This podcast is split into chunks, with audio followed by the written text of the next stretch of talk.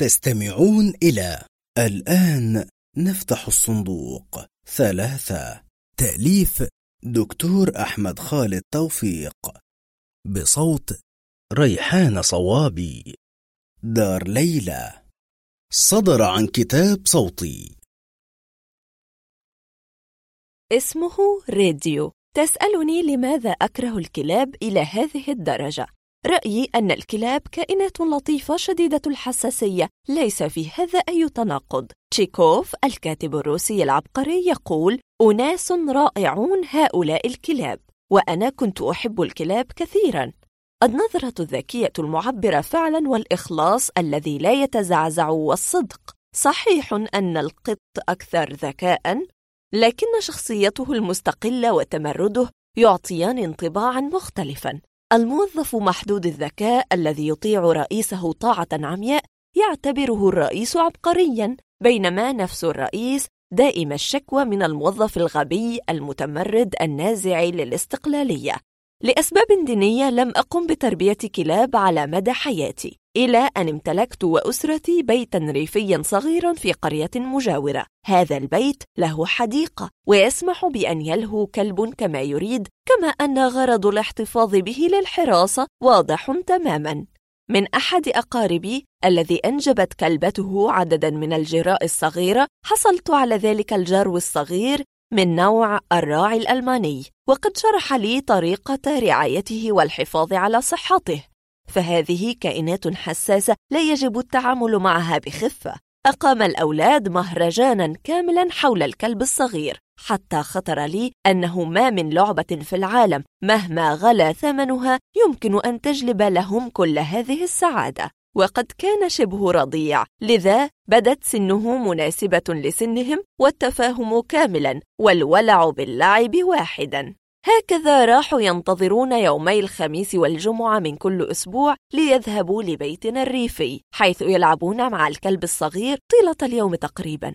نسيت أن أقول إن هناك خفيرا اسمه عبد الباري يعني بالبيت والكلب طبعا طيلة غيابنا. ماذا نطلق عليه؟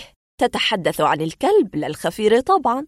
بعد تفكير جديد قررت أن أطلق عليه اسم راديو. وهو اسم كلب سمعته قديما في فيلم أمريكي لا أذكر اسمه. ولعلها لفظة روديو التي أخطأت في سماعها. الأولاد وجدوا الاسم سخيفا ثقيلا على اللسان وأصروا على أن يظل اسم الكلب بالنسبة لهم لاكي. أثار هذا غيظي. أنا من يدفع ثمن طعامه ومن حقي الكامل أن أختار الاسم. وقد قررت على كل حال أن أستمر في استعمال الاسم الذي اخترته أنا.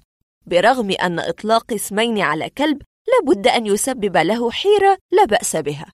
بدأ كل شيء في أحد أيام الخميس قرب امتحانات منتصف العام. الأولاد في البيت بالمدينة لأن الامتحانات على الأبواب طبعا. لا وقت للنزهة. كانت هناك بعض المشاكل المملة لذا اتجهت وحدي إلى البيت الريفي لأمضي فيه الليلة. في الصباح أنهي بعض الأمور وأصلي الجمعة ثم أعود. كان الخفير عبد الباري يعيش وحده لأن أسرته هناك في المنيا. تناولت معه لقمة من طعام جلبته من المدينة معي ثم أعد لنا شايا ثقيلا أسود يصلح لرصف الطرقات كالعادة فشربته ومعدتي تتقلص. ذهب لقضاء بعض شأنه فرحت أعبث مع الكلب الذي صار أقرب إلى فتى مراهق وسيم قوي البنية. كان الليل قد اقترب. ومعه البرد لكن الأشياء كانت مرئية. رحت أمشي معه في أرجاء الأرض الزراعية المحيطة بنا وهو في حالة عظيمة من المرح كدأب الكلاب. وجدت تحت جذع شجرة كرة الأولاد المطاطية الصغيرة التي ضاعت منهم. فالتقطتها ورحت أرميها بعيدا وأصيح في الكلب راديو! من ثم يركض وهو يبصبص بذيله ليجلبها لي. وكعادة الأطفال السخيفة هو لا يمل التكرار أبدا. هذه المرة قذفت الكرة نحو بقعة خالية قرب الساقية العجوز التي لا تعمل منذ عصر أحمس وصحت به. راديو! من الغريب أنه تصلب بعض الوقت. ظل يرمق المكان في شيء من التوجس بينما عيناه تنطقان بتلك اللغة الصامتة للكلاب. هلم يا جبان! لكنه لم يبالي بأن أشتمه. ظل ينظر للمكان ثم لي وسرعان ما كان يبتعد وذيله بين فخذيه. رحت أناديه بصوت عالي. راديو! راديو! لاكي غريب هذا. الكلاب ليست مزاجية مثل القطط وغالبا ما تتصرف على أساس منطقي واضح. هكذا عدت وأنا أسب وألعن. أحتاج إلى غسل السروال والحذاء والمشكلة هي أنني لم أحمل معي سوى منامة لقضاء الليل باعتباري لن أبدل هذه الثياب غدا. دخلت البيت فوجدت أن الضوء الكهربي لا يعمل لسبب لا أفهمه لكن الكهرباء موجودة والثلاجة تهدر كما تركتها. أعتقد أن هناك خطا تالفا. خرجت طالبا عبد الباري فظهر من مكان ما بين أشجار النخيل. قلت له إن الضوء معطل ولا أعرف السبب. يجب أن ننتظر حتى الصباح يا دكتور. هناك كهربائي في القرية المجاورة لكن من المستحيل أن يأتي الليلة. والحل؟ الحل كان مصباح الكيروسين الذي جاء به للبيت. رائحة الوقود الزكية والضوء المخيف وذكريات لا تنتهي عن طفولتي. قمت بتعليق المصباح في مكان يكشف لي الصالة في البيت وخطر لي أن أبدل ثيابي. ثم تذكرت الكلب ريديو. أين هو؟ هناك صوت صراخ رفيع كصراخ الكلاب. فهل هو؟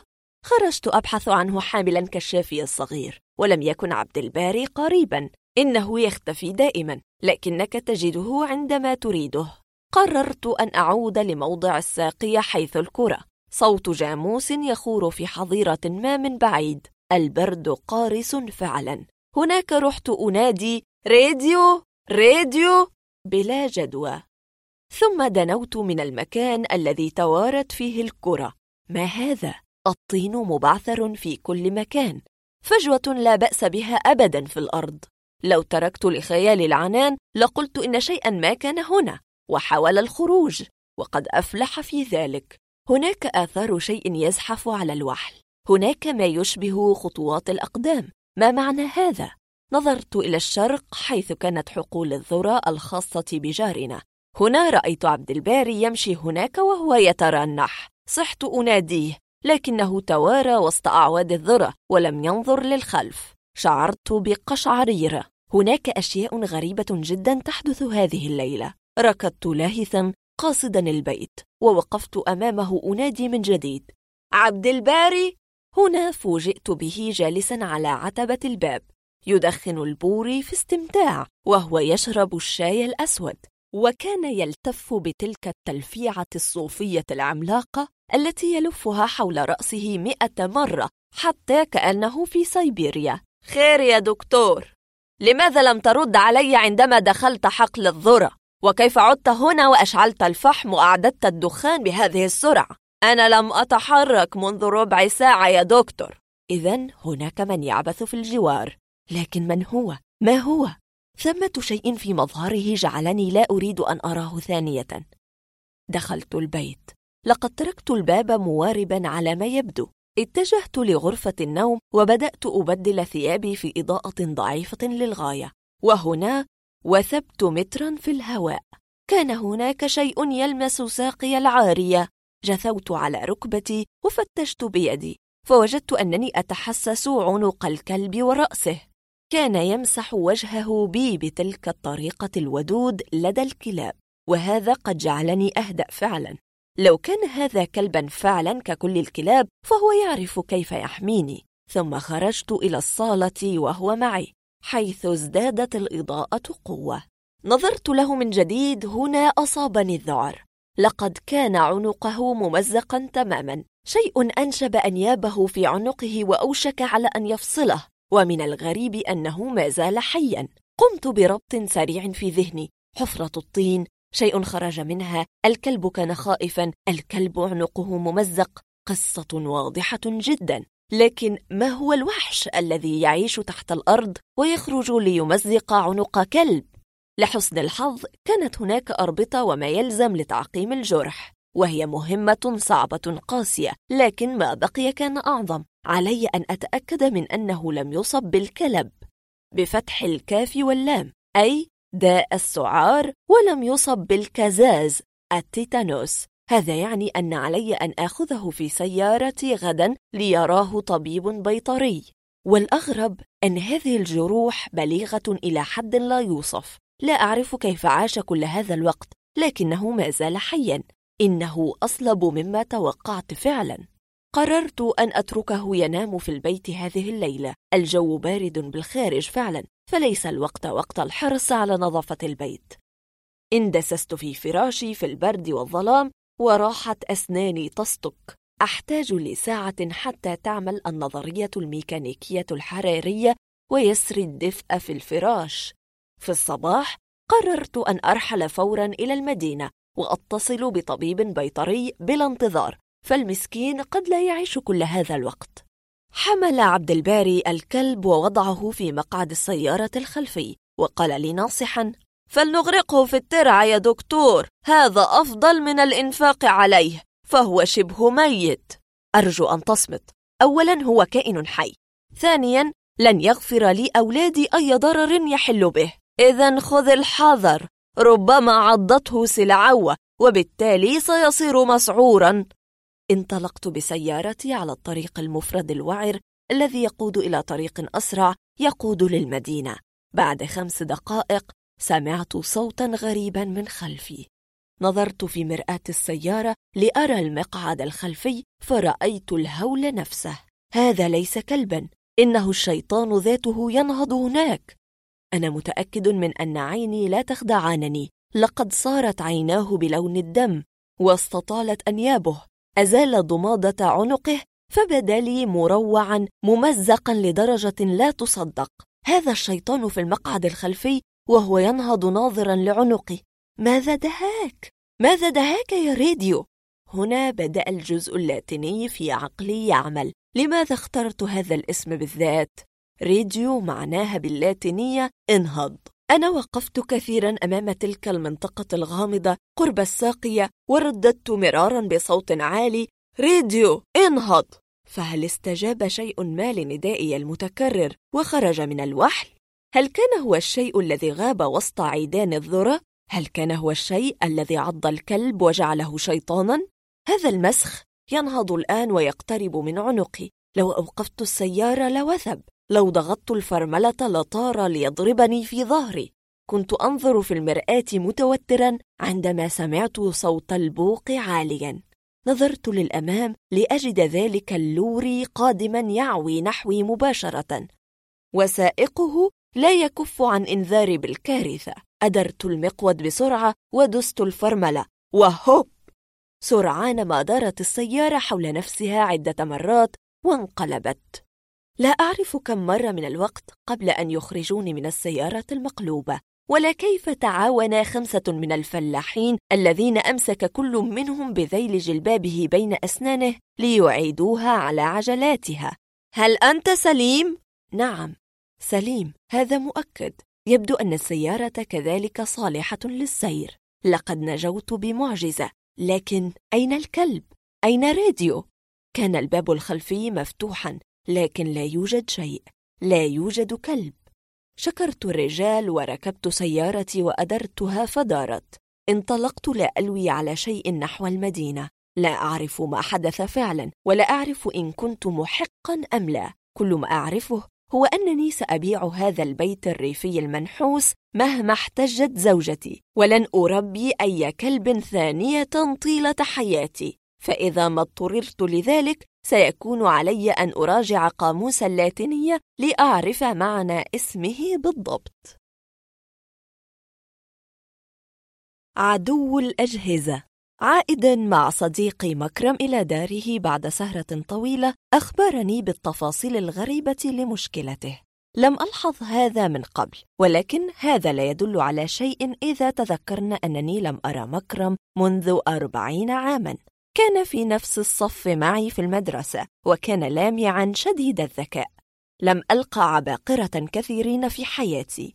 لكني أعرف يقينا أن مكرم يجب أن يكون منهم. في تلك الليلة قابلته وقد عاد لمصر بعد حياة طويلة من العمل مهندسا في كندا وقد حكى لي كل تفاصيل حياته في السنين الماضية وحكيت له كل شيء. وتناولنا عشاء دسما في الحسين ودخن الشيشة وشرب الشاي الثقيل وعصير القصب. كان يحتفل بمصريته بشدة. قال لي لقد كادت الطائرة تسقط بنا لدى عودتي وقد توقعت هذا على كل حال. قلت ساخرا من حسن الحظ أنها لم تفعل. لماذا توقعت ذلك؟ هل أنت نحس لهذا الحد؟ لست نحسا. الأمر لا يوصف بكلمات. كنا نمشي في الشارع المظلم الذي لا تضيئه إلا بعض أعمدة النور الفسفوري الكئيب. سمعته يطقطق بلسانه من حين لآخر كأنه يستنكر. ثم قال مرة أخرى. قلت لنفسي إنه غريب الأطوار بعد الشيء. هذا متوقع مع عبقري مثله. بعد قليل كرر الكلام ذاته ورأيته ينظر بدهشة إلى شيء ما. نظرت لما ينظر له. فوجدت عمود نور غير مضاء شيء طبيعي جدا في مصر. لما مررنا بالعمود بدأ ضوء خافت يتراقص ثم عاد يشع بكفاءة.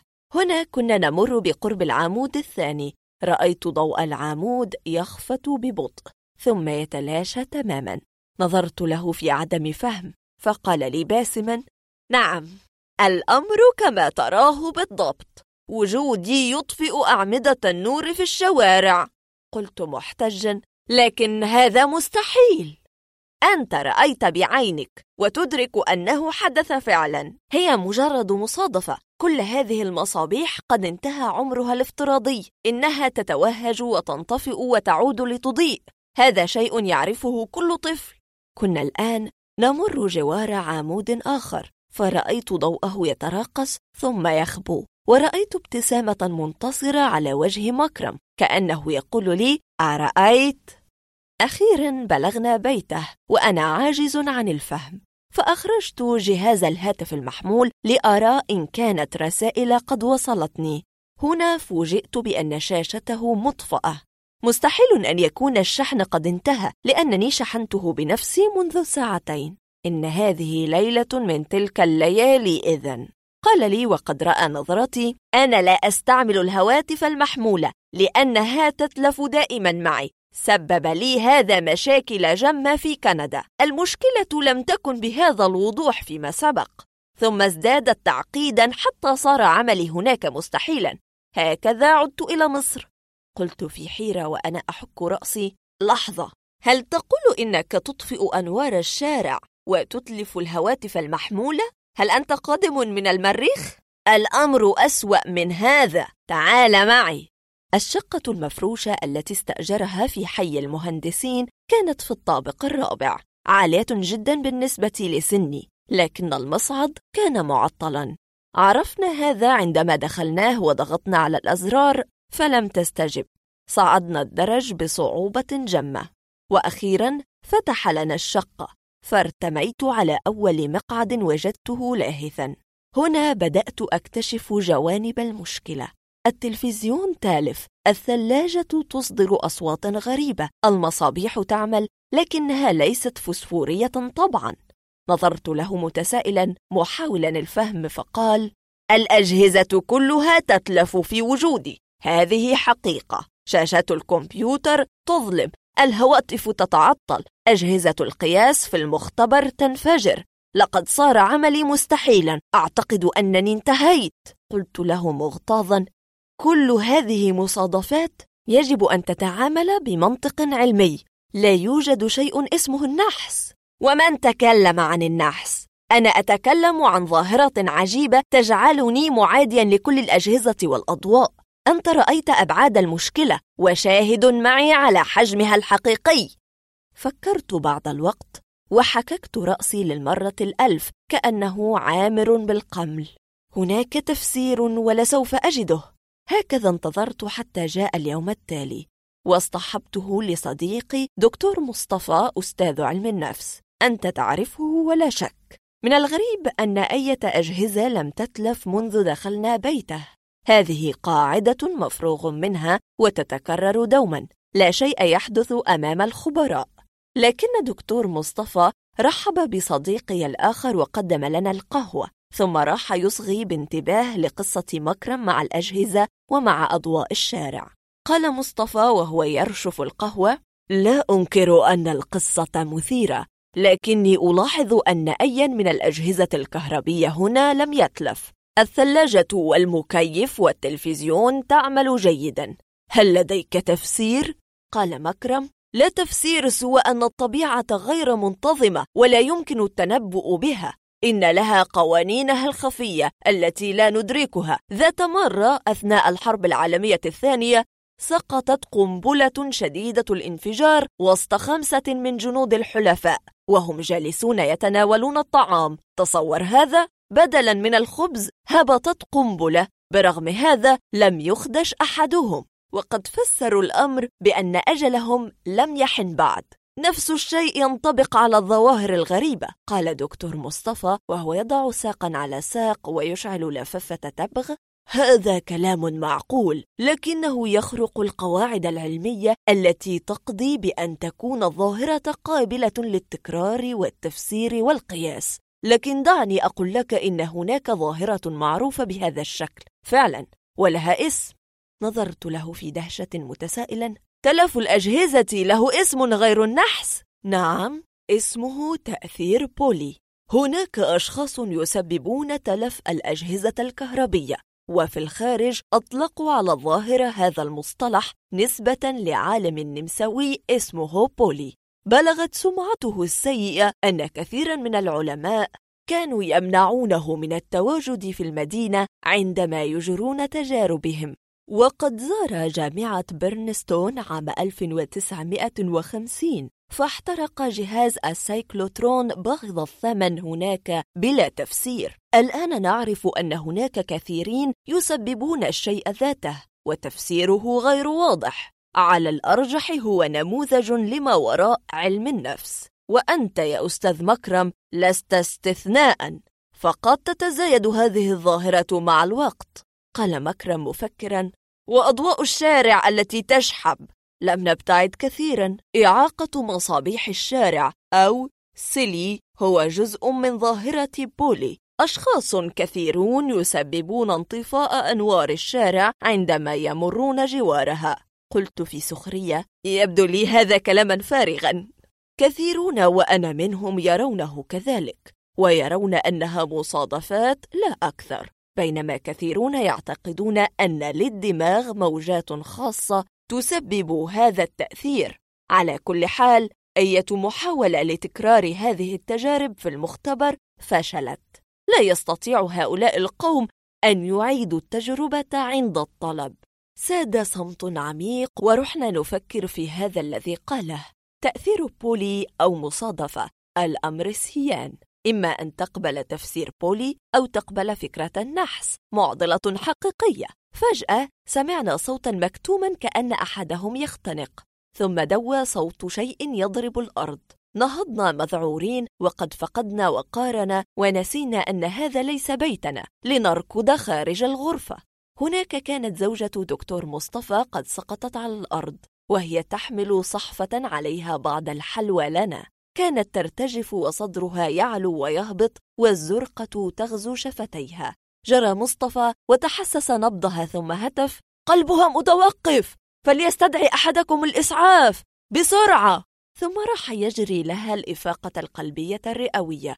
هنا نظر لها مكرم مفكرا ثم تساءل هل هي تستعين بجهاز منظم لضربات القلب؟ هل زرعت واحدا؟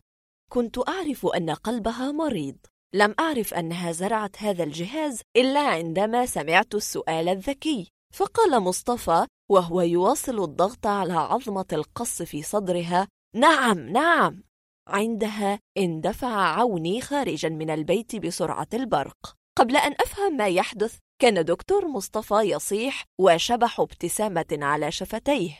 إنها تعود. لقد عاد الجهاز يعمل. وتبادلنا النظرات. لم يتلف عوني سوى جهاز واحد. وهذا الجهاز كان هو الأهم. لقد كانت السيدة تعتمد عليه بالكامل للبقاء حية. قال دكتور مصطفى والعرق يغمر جبينه وهو يحتضن زوجته. لا يهم. أنا أؤمن بالمصادفات لكن لا أؤمن بتأثير بولي هذا. لم أعرف الكثير عن مكرم بعد هذا. لم يعد إلى كندا. لقد سافر إلى إسبانيا ولا أعرف العمل الذي احترفه بعيداً عن الأجهزة. لا شك أنه عمل لا علاقة له بالهندسة. على أنني تلقيت منه مؤخرا خطابا يحوي قصاصة من صحيفة إسبانية. احتجت طبعا إلى معونة صديق يدرس الإسبانية في الألسن. الخبر يحكي عن كافيتيريا في العاصمة تلقى رجال الشرطة مكالمة بصددها هناك قنبلة زمنية في تلك الكافيتيريا معدة لتنفجر بعد دقائق. إن منظمة إيتا الانفصالية تقوم بأعمال كثيرة من هذا القبيل على كل حال. هرع رجال الشرطة إلى هناك لكن هذه كانت ساعة الذروة وكان اختراق الطرق صعبا. دعك من أن فترة الإنذار كانت قصيرة جدا لا تسمح بعمل شيء. إنه نوع من الإنذارات المستفزة التي تمارسها إيتا كنوع من الضغط على الأعصاب. وصل رجال الشرطة متأخرين كالعادة ولكن شيئا لم يحدث لحسن الحظ. لم تنفجر القنبلة. من الواضح إذن أنها لعبة سخيفة من شخص عديم المسؤولية كالذين يتصلون بالإسعاف عندنا في مصر للتسلية. لكن البحث المدقق بوساطة الكلاب البوليسية كشف عن قنبلة زمنية في الحمام فعلا. قنبلة دقيقة الصنع متقنة جدا وكانت ستنفجر في الوقت المحدد بالضبط. لكن سببا مجهولا جعلها تتلف وتتوقف ساعتها لا أحد يعرف السبب لكنهم يرجحون أن حظ الموجودين بالكافيتيريا كان نادرا. لو انفجرت القنبلة لما قل عدد القتلى عن خمسين. لماذا تتلف قنبلة صنعت بهذه الدقة والبراعة؟ في النهاية كتب مكرم بالعربية سؤالا يقول هل خمنت من كان بين زبائن الكافيتيريا في ذلك اليوم؟ غريب أمر مكرم يفترض أنني عبقري كيف لي أن أخمن شيئا كهذا؟ أنت تعرف هذه القصص السيارة التي أتكلم عنها كانت من طراز أوبل موديل عام 1997 الإعلان الذي أتكلم عنه كان في جريدة إقليمية صغيرة من تلك الصحف التي لا يقرأها الناس إلا للإعلانات. مع الإعلان رقم هاتف أرضي. السعر الذي أتكلم عنه كان ألفي جنيه. ألفي جنيه لسيارة أوبل لم تشخ أكثر من عامين. وفي ذلك الوقت كان السعر لا يقل عن أربعين ألفا بحال. الصديق الذي أتكلم عنه هو صلاح الخطيب مهندس لا يعمل بشهادته وإنما وجد أن أكثر الأعمال ربحاً هو ابتياع السيارات القديمة وإصلاحها أو السمسرة بشكل أو بآخر. اتصلت به وسردت عليه هذا العرض فقال لي في ثقة الخبراء إن الاحتمالات لا تزيد على واحد خطأ مطبعي فادح في الإعلان اثنان السيارة مسروقة أو ليس لها ورق بلغته. ثلاثة السيارة ضحية حادث مروع انقلبت أو انشطر الشاسي إلى نصفين ثم تم إصلاحها على عجل بانتظار الأحمق الذي يشتريها. ثم صمت للحظات مفكرا وأشعل لفافة تبغ وقال في خبث هناك احتمال رابع لكنه هراء طبعا. سألته بفضول وما هو؟ ضيق عينيه في خبرة وحنكة ونفث سحابة دخان كثيفة وقال أنت تعرف هذه القصص. هناك من مات ميتة شنيعة فيها وشبحه يطارد من يركب السيارة بعد هذا. هل تصدق هذه السخافات؟ عنده قصة من تلك القصص على كل حال. كانت هناك سيارة مرسيدس احترق راكبها وهو يحاول فتح الباب المغلق. منذ ذلك الحين يشعر من يحاول أن يقود السيارة بحرارة لاهبة تحرق جانب جسده حتى يضطروا إلى الصراخ ومغادرتها. النتيجة أنها بيعت عدة مرات حتى هبط سعرها إلى خمسة آلاف. كنت أعرف أنه عملي جدا فلن يترك أي شبح يفسد عليه صفقة كهذه. لذا سألته عما فعله عندما بلغته السيارة فقال بعتها بسعر ممتاز. مشكلة البلهاء الآخرين هي الأمانة. يقولون للمشتري تفضل هذه هي السيارة لكن علي أن أحذرك من أن فيها عفريتا يحرق كل مشتر جديد. أنت تعرف هذه القصص. تعال الآن ننهي الأوراق. طبعا يفر المشتري مذعورا ولو جرب قيادتها. فلا بد أن يشعر تحت تأثير الإيحاء بأنه موشك على الاحتراق. النتيجة هي أنني ابتعت السيارة بخمسة آلاف وبعتها بخمسين. تركت للمشتري الجديد أن يكتشف كل شيء بنفسه. بدا لي كلامه منطقيا. دعك من أنني أؤمن فعلا بأنه لا توجد سيارة مسكونة. هكذا قلت له في حماسة. هل تأتي معي لنرى هذه السيارة؟ أنا لا أفهم هذه الأمور. جميل. وإن لم ترق لك ورقت لي فلسوف أشتريها. هكذا تمت مكالمة هاتفية وتحديد موعد في المرج للقاء صاحب تلك السيارة. توجهنا هناك في الموعد وعلى مقهى شعبي صغير قابلنا صاحب السيارة. هو شاب مهذب مريح لكنه مالول قليلا ويبدو أنه يريد الانتهاء من هذا كله بسرعة. فتح لنا المرآب الصغير تحت بيته لنرى تلك التحفة البراقة التي تنتظرني. وكان أول سؤال وجهته له هو عن سبب بيع السيارة بهذا الثمن المزري. قال وهو يحك رأسه مفكرا إنها سيارة أبي وقد ابتاعها وتوفي قبل أن يقودها. أنت تعرف هذه القصص؟ إنها طبيعة التشاؤم والتفاؤل الكامنة فينا. فجأة لم أعد أطيقها. لا أريد أن أضع قدمي فيها. ما زال بوسعك أن تبيعها بثمن مرضي. هنا سمعت صديقي يطقطق بلسانه. يريد أن أقول لي ألا أفتح عيني الشاب على حماقته وهذا شيء يثير غيظي فعلا. كأن الفتى لا يعرف أن السيارة رخيصة جدا. فلو تكلمت أنا لأفاق وطلب مئة ألف جنيه فجأة. لقد تجاوزنا مرحلة إخفاء الأفكار هذه. يجب أن يعرف أنني أشك فيه. كان صديقي قد فتح السيارة وراح يفحص المحرك ثم دار حولها وألقى نظرة على القوائم. وقبل أن أفهم ما يحدث كان قد وضع مساحة الأقدام تحت السيارة وغاص هناك. نهض أخيرا وقد غرق في العرق وانتحى بي جانبا ليهمس. إنها ممتازة. فعلا لا أفهم. أريد أن نرى الرخصة. كأنما سمع الشاب ما نقول. هتف وهو يناولني الرخصة. هذه هي. هناك كذلك شهادة بيانات صادرة عن إدارة المرور. كل الورق سليم. كانت السيارة التي جئنا بها واقفة. فقال صلاح وهو يمد يده طالبا المفاتيح. هل تسمح لنا؟ وبلا مناقشة كنا نركب السيارة الأوبل وننطلق في الشوارع. صلاح لا يكف عن الدهشة لا يكف عن طقطقة لسانه. كلما سألته عن المشكلة قال إن السيارة تحفة إنه منزعج لأنه لا توجد مشكلة. لقد اعتاد أن يخدع حتى صار يعتبر عكس هذا إهانة. في النهاية أطلق سبة وقال لاهثا السيارة ممتازة لا شك في هذا. والخدعة القذرة أين هي؟ المفاجأة أنه لا توجد خدعة قذرة. وأنا لن أشتريها. لقد غيرت رأيي.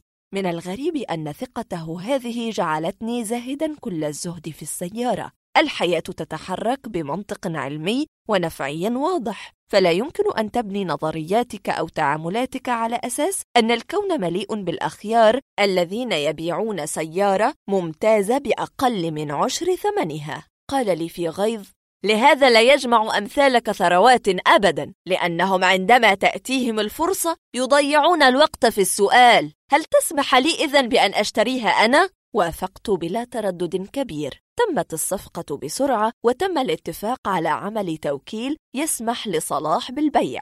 لكننا لاحظنا أن السيارة انتقلت بعدة توكيلات من يد ليد. لم تبقى السيارة مع أي مالك لها أكثر من شهر واحد. لماذا؟ قال لنا الشاب وهو يعد رزمتي النقود أمامه. هكذا يفعل الكثيرون. يوفر عليك نفقات التسجيل. مهندس صلاح يفهم هذه الأمور. وهكذا عدت لداري محتفظا بمالي وترددي على أن الفضول كان يغلبني. لذا اتصلت بصديق لي في شرطة المرور. رتبة عالية فعلا يمكنها أن تحقق أشياء كثيرة. سألته إن كان يعرف أي معلومات عن تلك السيارة فوعد أن يبحث عن بياناتها ويتحرى عنها. بعد يومين اتصل بي صلاح. هذه المرة لم يكن صوته ينبض بتلك الفرحة المتفجرة المعتادة فيه. أدركت أن هناك مصيبة ما. سألته هل اكتشفت الخدعة؟ قال بلا استعداد للمزاح المصائب تنهال علي منذ يومين. توفي عمي. أصيب ابني في حادث. سرقت سيارة أخرى كنت أنوي بيعها. حرارتي عالية جدا. هذه السيارة غير طبيعية. أقسم على هذا. والأدهى أن صوتا في ذهني يقول لي بعها بعها. جد لها مشتريا سواك. ألم تحاول إرجاعها لصاحبها؟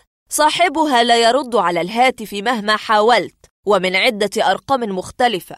وضعت السماعة حائرا. أنت تعرف هذه القصص السيارة التي تغرق صاحبها بالكوارث. وهذا شيء لا أجد فيه إلا لعبا عنيفا على قانون المصادفة. على كل حال اتصلت بصديقي رجل الأمن. فهلل كثيرا إذ سمع صوتي. استغرقت وقتا حتى أعدته لعالم السيارة وتذكر ما كان ينوي قوله لي. هناك سيارات نحس بطبيعتها. كل من ابتاع هذه السيارة أصيب بمصائب لا نهاية لها فلا يجد حلا سوى أن يبيعها لأول أحمق يقابله بأي سعر. أعتقد أن سمعتها صارت سيئة جدا كسمعة فتاة الليل. ولا شك أن أحدا ما كان ليشتريها في المرج لذا اضطر صاحبها لنشر إعلان عنها. وهل تصدق هذه السخافات؟ أنت تعرف هذه القصص. لا يمكنك أن تنفيها أو تثبتها بقلب مستريح أبدا. نصيحتي الوحيدة هي ألا تبتاعها لو كانت معروضة عليك.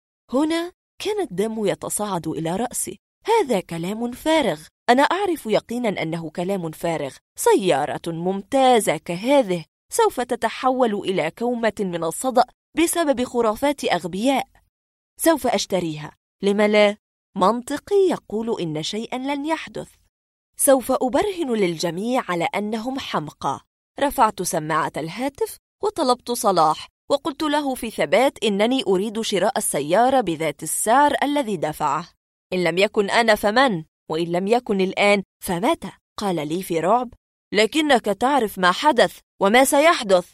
لهذا أنا مصر على شرائها كما حدث منذ أيام. اعتبر أن شيئا لم يتغير. هذا لن يعيد عمك للحياة لكنه سوف يريح بالك. واتفقنا على أن يجلب لي توكيلا غدا. هذا توكيل آخر يضاف لكومة التوكيلات. حتى صار الأمر يشبه دليل الهاتف وفي الغد التقينا. كان شاحبا زائغ العينين. ناولني المفاتيح والتوكيل ثم تناول رزمة المال مني وراح يعدها في نهم. وهو يؤكد أنه يثق بي تماما. فلا داعي للعد. سألني وهو يدس المال في جيبه ولكن في رأيك ما سبب النحس اللاصق بتلك السيارة؟ أنا لا أعتقد أن نحسا يلتصق بهذه السيارة. وأوصلته بالسيارة لداره حيث تنتظر تحتها ثلاث سيارات تنتظر البيع. تمنى لي بصوت مبحوح حظا سعيدا وتنهد الصعداء. حسن. أنت تعرف أنني فقدت ابن خالتي في حادث أليم وتعرف قصة النوبة القلبية التي أصابتني وكادت تودي بي. تعرف أن زوجتي أصيبت بداء السكري وتعرف أن هذا كله حدث خلال أسبوع.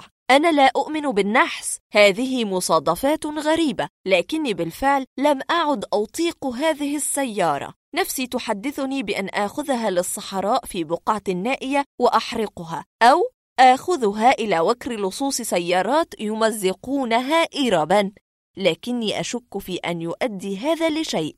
لابد من أن تباع. لكن يجب أولا أن أعرف من صلاح إن كان حظه قد تغير ببيع السيارة فعلا. ربما استمر النحس وبالتالي هي بريئة تماما. اتصلت به عدة مرات فكان الرد دوما إن هذا الرقم لا وجود له. ماذا حدث؟ ذهبت لبيته فاكتشفت شيئا مثيرا. لا يوجد هنا شخص اسمه صلاح الخطيب ولم يسمع أي من الجيران بهذا الاسم. هناك أسرة لطيفة تقيم في العنوان المذكور منذ عشرة أعوام. كلما سألت شخصا عن صلاح صديقنا المشترك قال إنه لا يذكر من هو. لقد اختفى صلاح من عالمي تماما كأنه لم يوجد. تم تنظيف أثاره من على سطح الأرض. حتى لا أقدر على إعادة السيارة له. وهنا تذكرت في رعب. صلاح عندما كان موجودا لم يستطع قط الاتصال بذلك الشاب. طبعا لو ذهبت إلى المرج لما وجدت بناية أصلا في ذلك المكان. هكذا لا يصير أمامي من حل سوى أن أبيع السيارة لشخص جديد. هذه السيارة تستمتع بأن تثير رعب الناس وتحرك أسوأ ما فيهم هكذا يتحول كل واحد إلى ذئب يريد خداع الآخرين بأية طريقة لينجو هو هذه السيارة هي الانتصار الأعظم للشيطان ولمبدأ نفسي نفسي ولو بعت السيارة فلن يسمع عني أحد شيئا كأنني لم أوجد قط ما هذا الكلام؟ هل جننت؟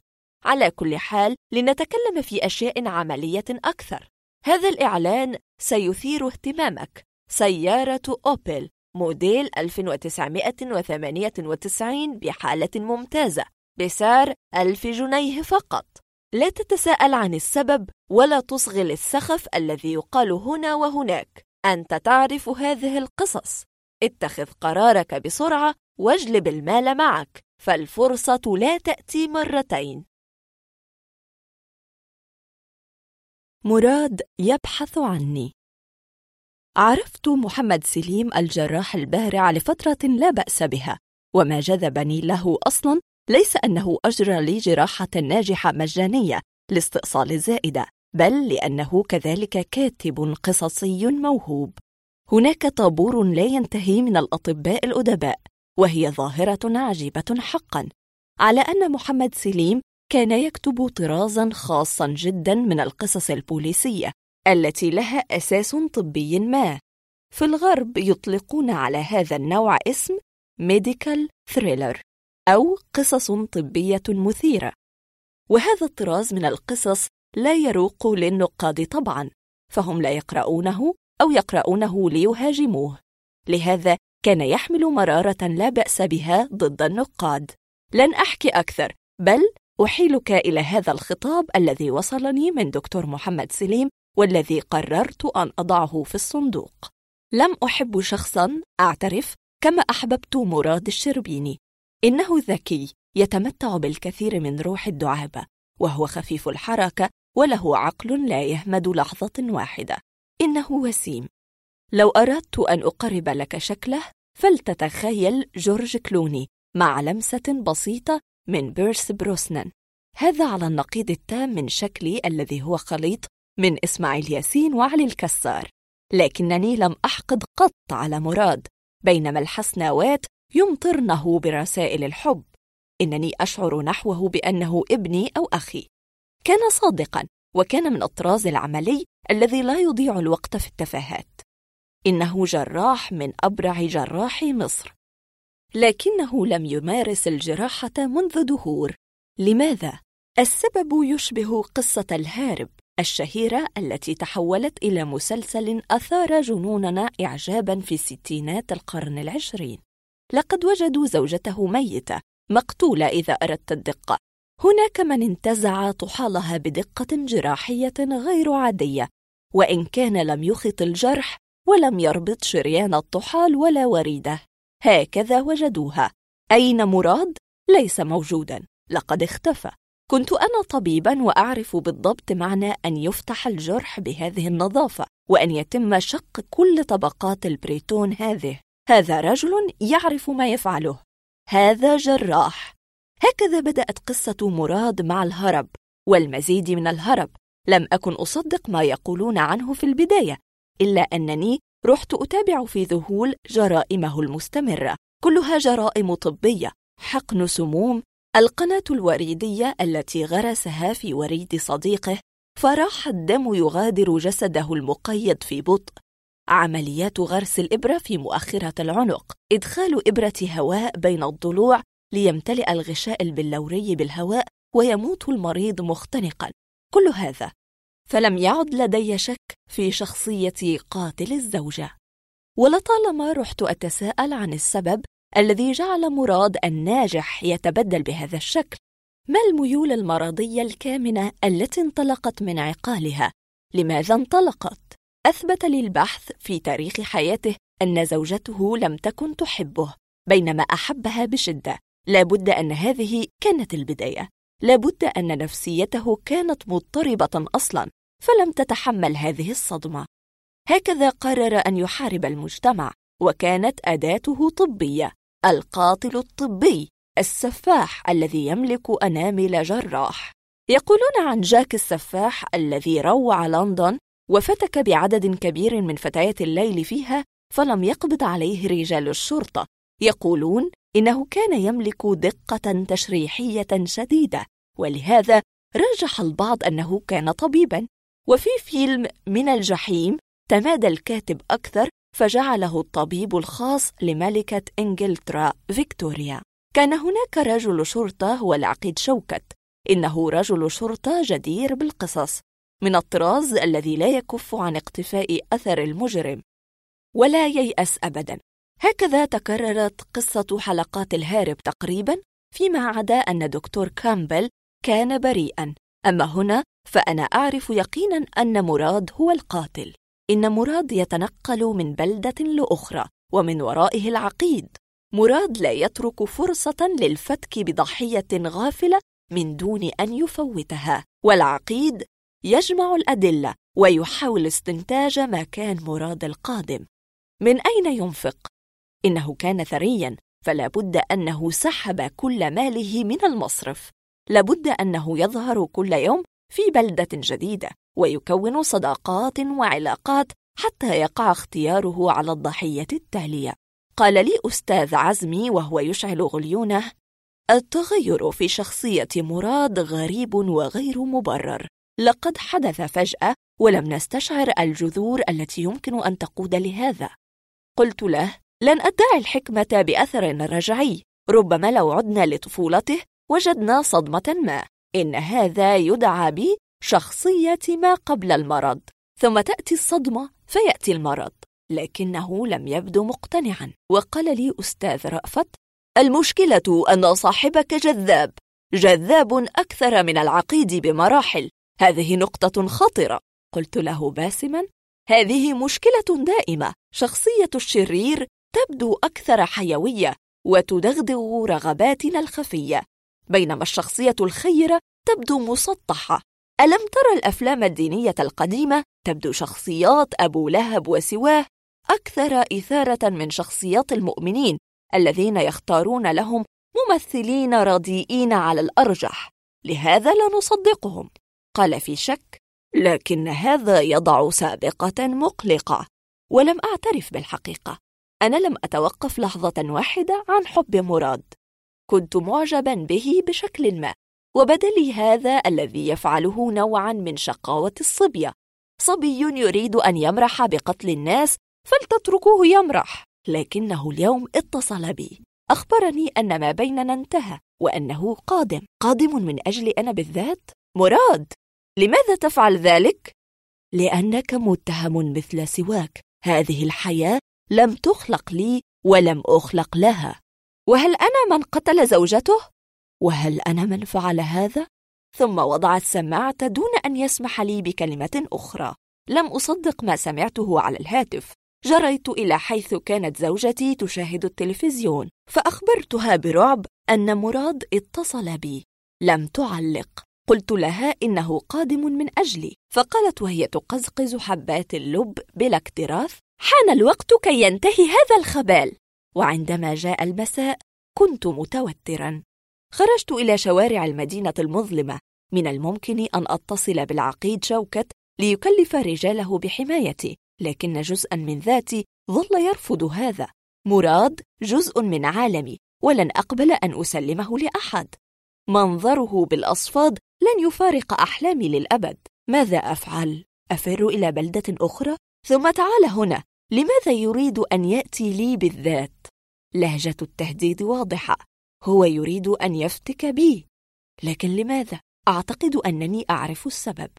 انطلقت إلى شقة الأستاذ عزمي وقرعت الباب ففتح لي بلا مودة وكان يدس الغليون في فمه وينفخ سحابا كثيفا خانقا. دخلت وجلست هناك. أخبرته أن مراد قادم من أجلي وأنني لا أعرف ما أصنع. هز رأسه مفكرا ولم يعلق. نهض إلى المطبخ ليعد لي شيئا أشربه. كلهم لا يعلقون كأن الأمر لا يعنيهم. مشكلة عويصة فعلا. عندما تأخر في المطبخ نهضت إلى هناك فوجدت المشهد المخيف. عزمي ملقى على الأرض أمام باب الثلاجة المفتوح. هناك إبرة مغروسة في مؤخرة عنقه. ومن الواضح أنها قطعت الحبل الشوكي. طريقة القتل المفضلة لدى مراد. لقد جاء مراد هنا. إنه في الشقة الآن. فهل يفتك بي؟ كاد قلبي يتوقف. رحت أركض نازلا في الدرج وأنا أمنع نفسي من الصراخ. سوف أتوارى في داري. سأحول الشقة إلى قلعة حصينة. لماذا تفعل بي هذا يا مراد؟ لماذا؟ كنت معجبا بك منذ البداية. في البيت كان المشهد المفزع ينتظرني. زوجتي التي كانت جالسة تشاهد التلفزيون عندما خرجت قد ثبت أحدهم إبرة في وريدها وكانت هذه الإبرة تنزف بلا انقطاع لقد فارقت الحياة ومن الواضح أنه خدرها قبل تثبيت الإبرة. مراد كان هنا وهو يمارس ذات أساليب القتل التي اعتاد أن ينفذها. إنه جاء لينتقم مني فلما لم يجدني قرر الانتقام من أقرب الناس لي. سأطلب الشرطة. لن أنتظر حتى أكون أنا الضحية التالية. عندما يأتي رجال الشرطة سأخبرهم أنني محمد سليم الجراح والكاتب المعروف. سأخبرهم أن قصصي كانت تدور كلها حول مراد الجراح القاتل الذي يقتل ضحاياه بطريقة طبية. وكيف كان العقيد شوكة يطارده؟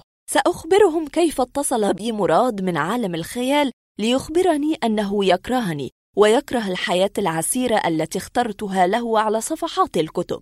قال لي إنه لا يجد مبررا واحدا في شخصيته يبرر تحوله إلى سفاح. اتهمني بأنني كاتب رديء سطحي وأنني جنيت عليه للأبد. هو الذي فعل كل ما يستطيع كي يكون محترما.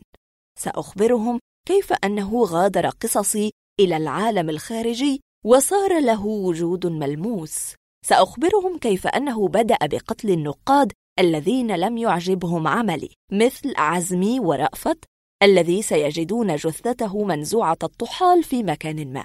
عزمي قال إن تحول الشخصية غير مبرر كلهم يقول هذا ورأفت قال إنني أعطي قدوة سيئة للصغار. كان تهديده خطرا لأنه قد يؤدي لتوقف كتاباتي أصلا. هكذا قتلهما مراد ثم قتل زوجتي لأنه يكره الزوجات جميعا. كل هؤلاء قتلهم بالأساليب الطبية التي اخترعتها أنا وعلمتها له. سأخبرهم أن سلسلة قصص البوليسية التي أحبها القراء قد انتهت. انتهت لأن البطل قرر أن يخرج لعالم الواقع ليقتل المؤلف وزوجته والنقاد. لكن رجال الشرطة يصغون ولا يعلقون. أسألهم عن العقيد شوكت هو وحده من يقدر على تقدير الأمر حقا. يقول لي ذلك العميد الذي يدخن بشراهة ليس لدينا عقيد اسمه شوكت. أرجو أن تفيق قليلا وتعود لعالم الواقع. يقولون إنني جننت. يقولون إنني قاتل زوجتي والناقدين لأن بصماتي على القناة الوريدية والإبرة. يقولون إنني خلطت بين شخصيتي وشخصية بطل قصتي. شخصيتي المعقدة المريضة قد وجدت لنفسها مخرجا في هذه القصص لكن مع الوقت صارت الحاجة ملحة للقتل بدلا من الكتابة عنه. يقولون وما أكثر ما يقولون إن مراد حر طليق بينهم. فلينتظروا قليلا وسوف يعرفون من هو المجنون هنا. دكتور محمد سليم. بقعة حبر. يمكنك الآن أن تنظري يا دينا. أرجو أن تكوني مستريحة في جلستك هذه. فالاسترخاء مهم جدا عندنا. أعرف أنك ترتاحين كثيرا لوجود دكتور محفوظ صديق أبيك هنا. إنه رجل ظريف فعلا. وصداقتي به قديمة جدا. لو عددت كم مرة قرأت اسم دكتور مصطفى الطبيب النفسي في مذكراته لعرفت أن علاقتنا حميمة فعلا. لا تتضايقي من جهاز الكاسيت الذي يدور. فهذا النوع من الجلسات يحتاج لاسترجاع كل كلمة وكل مقطع قيل فيها. الآن خذي نفسا عميقا. أنت تتحدثين عن هواجس. هناك تلك الوحوش الغريبة التي تلاحقك كلما أغمضت عينيك تأهبا للنوم. فجأة تصير أحلامك كلها مجموعة من الوحوش تريد الظفر بك. هذا ليس معتادا مع فتاة في سنك الرابعة والعشرين ومثقفة تخرجت في كلية الحقوق. وقد تكرر الأمر كثيرا جدا على عدة ليالي. لهذا فكر أبواك في أن يأخذا رأي. رأي دكتور محفوظ. لا أعرف سبب هذا التفضيل وما هو دور دكتور محفوظ في هذه القصة لكنه فكر في الشيء الصحيح وطلب لقائي. أنت تؤكدين أن حياتك هادئة ولا توجد مشاكل. ربما هناك تلك القصة الفاشلة مع الفتى الذي كنت تميلين له وهي أشياء لا يعرفها أبواك لكن القصة انتهت. ولا يمكن في رأيي أن تسبب لك رؤية كل هذه الوحوش. الاختبار الذي سنقوم به يقوم على أن أريك بعض البطاقات. ثم أسألك عن انطباعك عن الصورة التي ترينها في كل منها. سوف تمسكين ببطاقة وتقولين لي ما ترين بالضبط. لا أريد تفكيرا طويلا. قولي أول ما يخطر ببالك. ماذا؟ تريدين أن أقلب البطاقة؟ جميل جميل. هذا يدل على أنك ذات خيال خلاق ويجعلني أعرف الكثير عن شخصيتك وأعطيك درجات أعلى. لا تحسبي ترتيب البطاقات عشوائيا إنه ترتيب مقدس صارم. لكننا نحتفظ بالأسرار لأنفسنا حتى لا يعرف المريض سر اللعبة. اعذريني لأنني أجلس خلفك وأمسك بالساعة هذا شيء مفهوم لأنك لا يجب أن تري تعبيرات وجهي فقد تقودك للإجابة الصحيحة تقولين إن هذه صورة بقعة حبر؟ أنت ظريفة فعلا هي بقعة حبر فعلا لكن بما توحي لك؟ هذا هو السؤال تبدو كوطواط؟ لا بأس إجابة معقولة وشائعة هذه البطاقات وعددها عشر في الأغلب تشكل إحدى الموضات القديمة في التحليل النفسي اسمها اختبار رورشاك. إنها ترجع للطبيب النفساني هيرمان رورشاك الذي ابتكرها عام 1921 وعلى العموم هي قد تطورت فيما بعد لتصير ما يطلقون عليه نظام أكسنر. يرى المريض البطاقة التي عليها بقعة حبر معينة ويصف ما يتخيل أنه يراه. هناك طريقة لوضع درجات ابتكرها رورشاك ذاته. المهم هنا أن يراجع المريض نفسه ويذكر بالضبط ما الذي جعله يرى ما رآه في البطاقة. بعض العلماء لا يؤمنون بهذه الطريقة ويعتبرونها علما زائفا. وهناك مشكلة التباين بين مفسر وآخر أي أن هناك من سيعتبرك مريضة نفسية ومن سيعتبرك سليمة كالجرس. لكن من الواضح طبعا أنني أثق بهذه الطريقة وأميل لها. الآن شاهدي هذه البطاقة. ماذا ترين؟ ترين راقصة باليه. جميل جميل. وهذه؟ وجهان متقابلان أو مزهرية. لعل هذه أشهر بطاقة يعرفها الناس. أنت ترين وجهين متقابلين ولهذا دلالة مهمة عندنا لكن لن أشرح لك أسرارنا بالطبع وإلا لصار الاختبار بلا قيمة وهذه ماذا بك؟ لماذا نهضت خائفة؟ لماذا تبدو هذه النظرة في عينيك؟ لماذا تقفين وظهرك للجدار؟ أنا لم أرى شيئا غريبا دينا يا صغيرتي حاولي أن تتماسكي تقولين إن هذا الوحش يظهر في كوابيسك؟ لكني لا أرى وحشا. هذه بقعة حبر غريبة الشكل. يراها البعض قريبة جدا من السنجاب. هل هدأت من فضلك؟ قل لها شيئا يا دكتور محفوظ. إنها تثق بك. دينا يا صغيرتي هذا هو ما يسمونه باريدوليا أي أن عقلك الباطن يجد صورة غريبة فيخترع تفسيرا بصريا لها. أنت تبحثين عن شماعة لمخاوفك فلا تجدين سوى أن تعتقدي أنك ترين هذا الشيء. أعتقد أنني غير قادر على استكمال الاختبار بهذه الطريقة. سوف نستكمله فيما بعد. دينا يا صغيرتي لقد حاولت جاهدا أن أجد تفسيرا لهذا الفزع. أعرف أن بقع الحبر التي ابتكرها الخواجة رورشاك ليست مبهجة المنظر. بالفعل هي تبدو كالعفاريت كما اعتدنا أن نتخيلها لكنك إنسانة عاقلة ناضجة أنا دكتور محفوظ صديق أبيك المخلص وقد أقنعت أباك بأن يتركنا معا وحدنا تكلمي ما الذي يثير رعبك لهذا الحد؟ ألاحظ أنك تضمرين يوما بعد يوم وتزدادين شحوبا لو شئنا الدقة لقلنا إنك أنت نفسك تتحولين إلى شبح ما سبب مخاوفك؟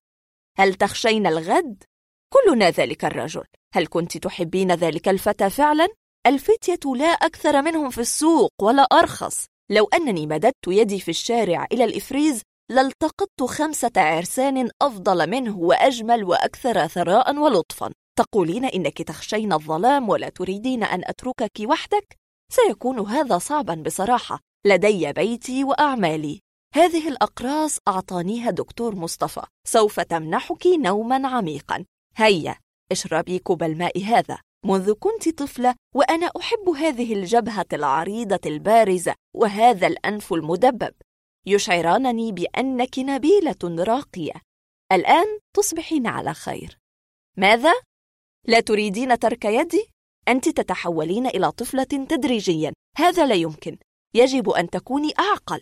لكن محيي ابنتك تريد أن أقضي الليلة هنا بجوارها في الغرفة. تريد أن أكون جالسا هنا لحمايتها. لا أعرف كيف أتملص من هذا. أعرف أنها بمثابة ابنتي. ليست هذه هي المشكلة. لكن لدي بيتا وأعمالا يجب أن أقوم بها. تقول لي إن بوسع البقاء بل يبدو أنك تطالبني بهذا فعلا. ليكن. سأجلس على هذا المقعد وأقرأ هذا الكتاب. لكني بحاجة إلى أن تكون أنت معي كما أطالب بالكثير من الشاي الثقيل لأظل ساهرا. لقد نامت المسكينة. الأقراص بدأت تعمل بلا شك. ممتعة هذه الجلسة فعلا. تذكرني بجلسة البارون فان هيلسينغ. في غرفة الفتاة لوسي بانتظار قدوم مصاص الدماء من النافذة. لقد وضع صليبا على صدرها وعلق الكثير من حزم الثوم. لكن الفتاة صحت وهو نائم وانتزعت الصليب وتخلصت من الثوم. هكذا استطاع دراكولا أن الواقع أن هل نمت أنت أيضا؟ يا لك من أب غريب. أشعر بعدم راحة. ليس من الجميل تذكر قصة دراكولا الآن. لكن ما هذا الظل على الجدار فوقنا؟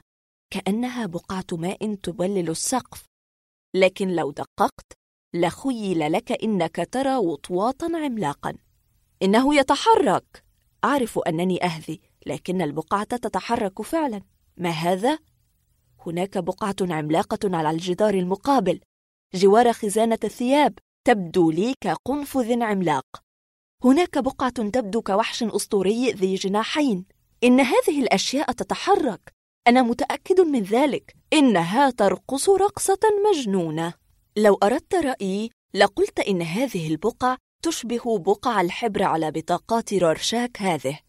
استيقظ يا محي. ويلك أريد من يؤكد لي أنني لست مخبولا. لابد أن السهر أثر في.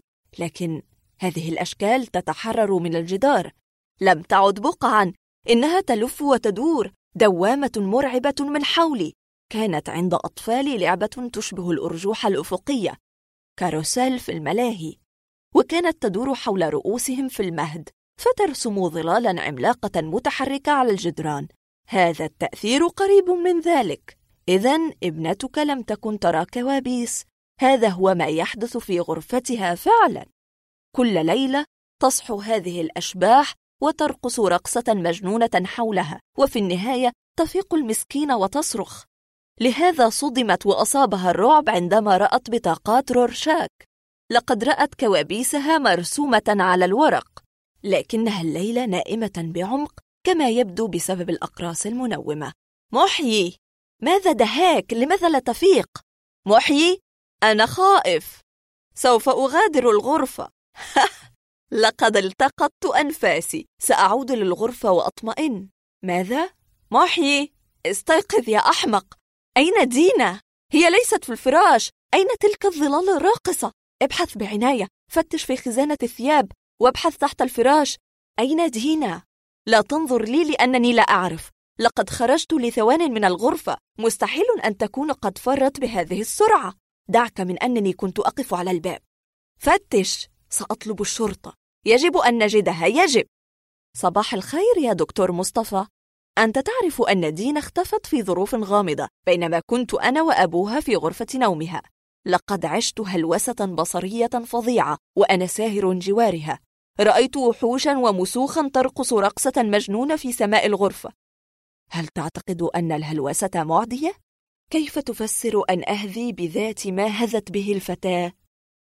فعلا أنا عاجز عن الفهم لقد كانت تعيش هذا العالم لمدة سنة كاملة لكنها لم تصحى هذه المرة فهل هذا علاقة باختفائها؟ هل تعرف ما أفكر فيه؟ لقد هزلت الفتاة وشحبت ورق جلدها كنت كلما رأيتها خطر لي أنها تحولت إلى شبح. يبدو لي أن هذا حدث حقيقة لا مجازا. الفتاة صارت شبحا وانضمت لتلك الظلال الراقصة في غرفتها. لقد تم هذا بسهولة لأنها كانت معدومة الإرادة تحت تأثير أقراصك المنومة. أنت لا تصدقني. تعتقد أنني مخرف. ليكن. سأكون على حق إلى أن تظهر الفتاة لتشرح لنا سبب هروبها. كانت ترى تلك الأشباح الشبيهة جدا بمجموعة أوراق رورشاك هذه. نفس بقع الحبر لكنها حية تتحرك وتطير في الهواء وتهجم عليك. دعني أتفقد هذه البطاقات اللعينة. هذا الوحش رأيته. هذا المسخ كان هناك. وهذا. ولكن لم أرى بقعة الحبر الغريبة هذه من قبل. هل ترى هذه البطاقة؟ يخيل لي كأن هذه الصورة تمثل فتاة ذات جبهة عريضة بارزة ولها أنف مدبب متى جاءت هذه البطاقة؟ لم أرها قط من قبل أنت كذلك لا تعرف عنها شيئا؟ غريب ولكن دكتور مصطفى لقد عددت إحدى عشرة بطاقة ألم تقل إنها عشر بطاقات لا أكثر؟ من أين جاءت هذه البطاقة الزائدة؟ هولوكوست لم أكن قط من منكر المحرقة فأنا أثق أن النازيين قتلوا عددا لا بأس به من اليهود في الحرب العالمية الثانية لكني كذلك لا أعتقد أبدا أن القتل بلغ هذا الحجم الذي يتحدثون عنه. ومنطق الرياضي البسيط هو أن عدد اليهود قبل الحرب العالمية كان أحد عشر مليونا وظل كذلك بعد الحرب. فمتى أعدم ستة ملايين يهودي في غرف الغاز إذن؟ معظم من تجاسروا على قول الحقيقة قدروا عدد من قتلهم هتلر بنصف مليون يهودي وهو عدد أقل بكثير جدا ممن قتلهم من الروس والغجر والبيلاروس. طبعا أنا هنا أتكلم براحتي لكن تذكر أن من يجرؤ على قول أشياء كهذه في الغرب إنسان مقضي عليه لا مستقبل له وغالبا سوف يقضي بقية حياته في السجن ما لم يتلقى علقة موت من المتعصبين اليهود. عليك أن تؤمن بحدوث المحرقة وعليك أن تؤمن بأنها وقعت حرفيا بالطريقة التي يحكيها اليهود. عرفت دكتور ماكس فرايمن من أبحاثه أولاً فهو رجل مرموق في مجال الاستشراق. ثم جرت بيننا عدة مراسلات وفي النهاية اتفقنا على أن نلتقي في أحد المؤتمرات في بروكسل. كان هذا في أواخر السبعينات من القرن الماضي. لست ساذجا بالطبع إن الاسم يهودي كشمعدان سباعي. هذا عالم يهودي. لكن من قال إنني أرفض اليهود أنا أرفض الصهاينة فقط. وعندما قابلته في أروقة المؤتمر بدا لي رجلا ضئيل الحجم سقيما في الستين من العمر يلبس نظارة سوداء لا ينزعها تقريبا. لم أرى عينيه إلا مرة واحدة عندما دخلت الحمام وكان هو بالداخل يغسل وجهه أمام المرآة. لا أعرف الغريب في عينيه لكن فيهما شيئا غريبا وربما كان منفرا كذلك. لكني لم أفهم ما هو. من الجلي أن الرجل يرى جيدا وبوضوح لهذا لم أهتم كثيرا بالأمر. أنا نفسي لا تبدو عيني على ما يرام بسبب إصابة بالتراكوما وأنا طفل. لكن يجب أن أقول إن الرجل لبس عويناته بسرعة وفي ارتباك كأنما أنا ضبطته في وضع المشين دارت بيننا محادثة كثيرة ولا شك في أنه حجة في مجاله. لكننا بالطبع اصطدمنا كالعادة عندما تكلمنا عن إسرائيل ومدى تمثيلها ليهود العالم. تثير أعصابي الطريقة التي نصبت بها تلك الدولة نفسها وكيلا وحيدا عن اليهود وليست لنا فروع أخرى. كان يتكلم في حماسة ثم نزع نظارته أثناء الكلام واتسعت عيناه. هنا لاحظت السبب الذي جعل عينيه مختلفتين. إن كل قزحية كان لها لون مختلف عن الأخرى. دعك من أن اللون نفسه ليس متجانسا في القرنية الواحدة بمعنى أن لون عينيه خليط من الأسود والأزرق والبني الغامق. التأثير النهائي لم يكن محببا على الإطلاق. رآني أنظر له فقال بلكنته الأوروبية الشرقية الثقيلة أنت تنظر لعيني أليس كذلك؟ شكلها غريب منفر. لم أرى نفعا من الإنكار. ففضلت الصمت. قال باسم هذه هي علامة الصداقة التي تركها البروفيسور منجيل في عيني. لي أخ توأم لم يظفر بهذا الحظ الحسن ومات. قلت له في رزانة للأسف أنا لا أعرف دكتور منجيل أصلا. هل رأيت؟ أنت لا تعرف سوى جزء بسيط من الصورة لهذا لا تقدر على الحكم. يوسف منجيل حسب ما قاله لي هو دكتور فرانكنشتاين الحقيقي الطبيب المفضل لدى أدولف هتلر وخبير التعذيب النازي الأشهر. هذا الشيطان الوسيم ولد في بافاريا عام 1911 ودرس الفلسفة في ميونخ والطب في فرانكفورت حيث أبدى ذكاء وبراعة. عام 1937 التحق الطبيب الطموح بالحزب النازي ثم التحق بقوات الصاعقة SS الرهيبة عام 1938 وتطوع كي يعمل في معسكر أوتشفيتس الذي كان اليهود يوضعون فيه وهو مصدر كل حكايات المحرقة التي نسمعها اليوم. كان يتوق إلى أن يضع العلم في خدمة النازية لقد ألصقت قصص كثيرة بالرجل لكن أسرى معسكر أوتشفاتس كانوا يرونه يوميا في الطابور وهو يقف والعصا في يده. العصا التي تحدد مصيرهم. يشير لهذه المجموعة كي تقف إلى اليمين وتلك كي تقف على اليسار. معنى اليمين هو العمل في المعسكر واليسار معناه عدم الصلاحية للعمل والموت الفوري. في هذا الوقت كان عمري 32 عاما وكان يضع الكاسكيت المميز لقوات الصاعقة بعلامة الجمجمة التي تقول إنه مصرح له بالقتل. قال فرايمان أعرف هذا الطراز من البشر. ثمة لمسة صبيانية سخيفة لا شك فيها في سلوكه عندما كان يقف هناك. كنت طفلا لكني كنت أشعر بأنه فخور بمظهره الأنيق القاسي. ما زلت أرى هذا المسلك في كل جنرال فخور بثيابه العسكرية. أليس العسكريون مجرد صبية كبار؟ كان منجل متصلب الوجه بلا انفعال لكن عينيه كانتا تلمعان حماسة كلما رأى توأمين. كان يأخذ التوأم ويقدم لهم الشوكولاتة ويلاطفهم حتى أطلقوا عليه اسم العم منجل. لكنه في اللحظة المناسبة كان يأخذهم إلى منضدة التشريح ويحقنهم. هكذا يقول اليهود بالكلوروفورم في قلبهم ليقتلهم. ثم يبدأ التشريح. على أن أهم ما كان يثير شغفه هو حقن عيون الأطفال بالأصباغ ليرى إمكانية تغيير لونها. لا أعرف نفع هذه التجربة ولا أهميتها لكنه كان مولعا بها. عامة يقدر اليهود عدد الأطفال الذين ماتوا في أوتشفاتس فاصل اثنين مليون طفل.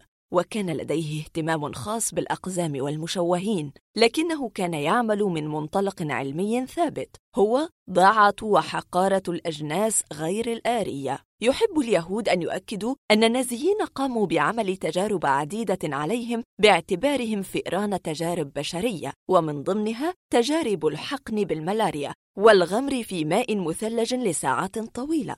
وهي تجارب تهم سلاح الطيران النازي والتعريض لغاز الخردل السام والتعرض للسلفة والتعقيم بالأشعة والحقن بالتيفوس وشرب كميات هائلة من مياه البحر. طبعا هناك قدر كبير من الدعاية اليهودية في هذا الكلام.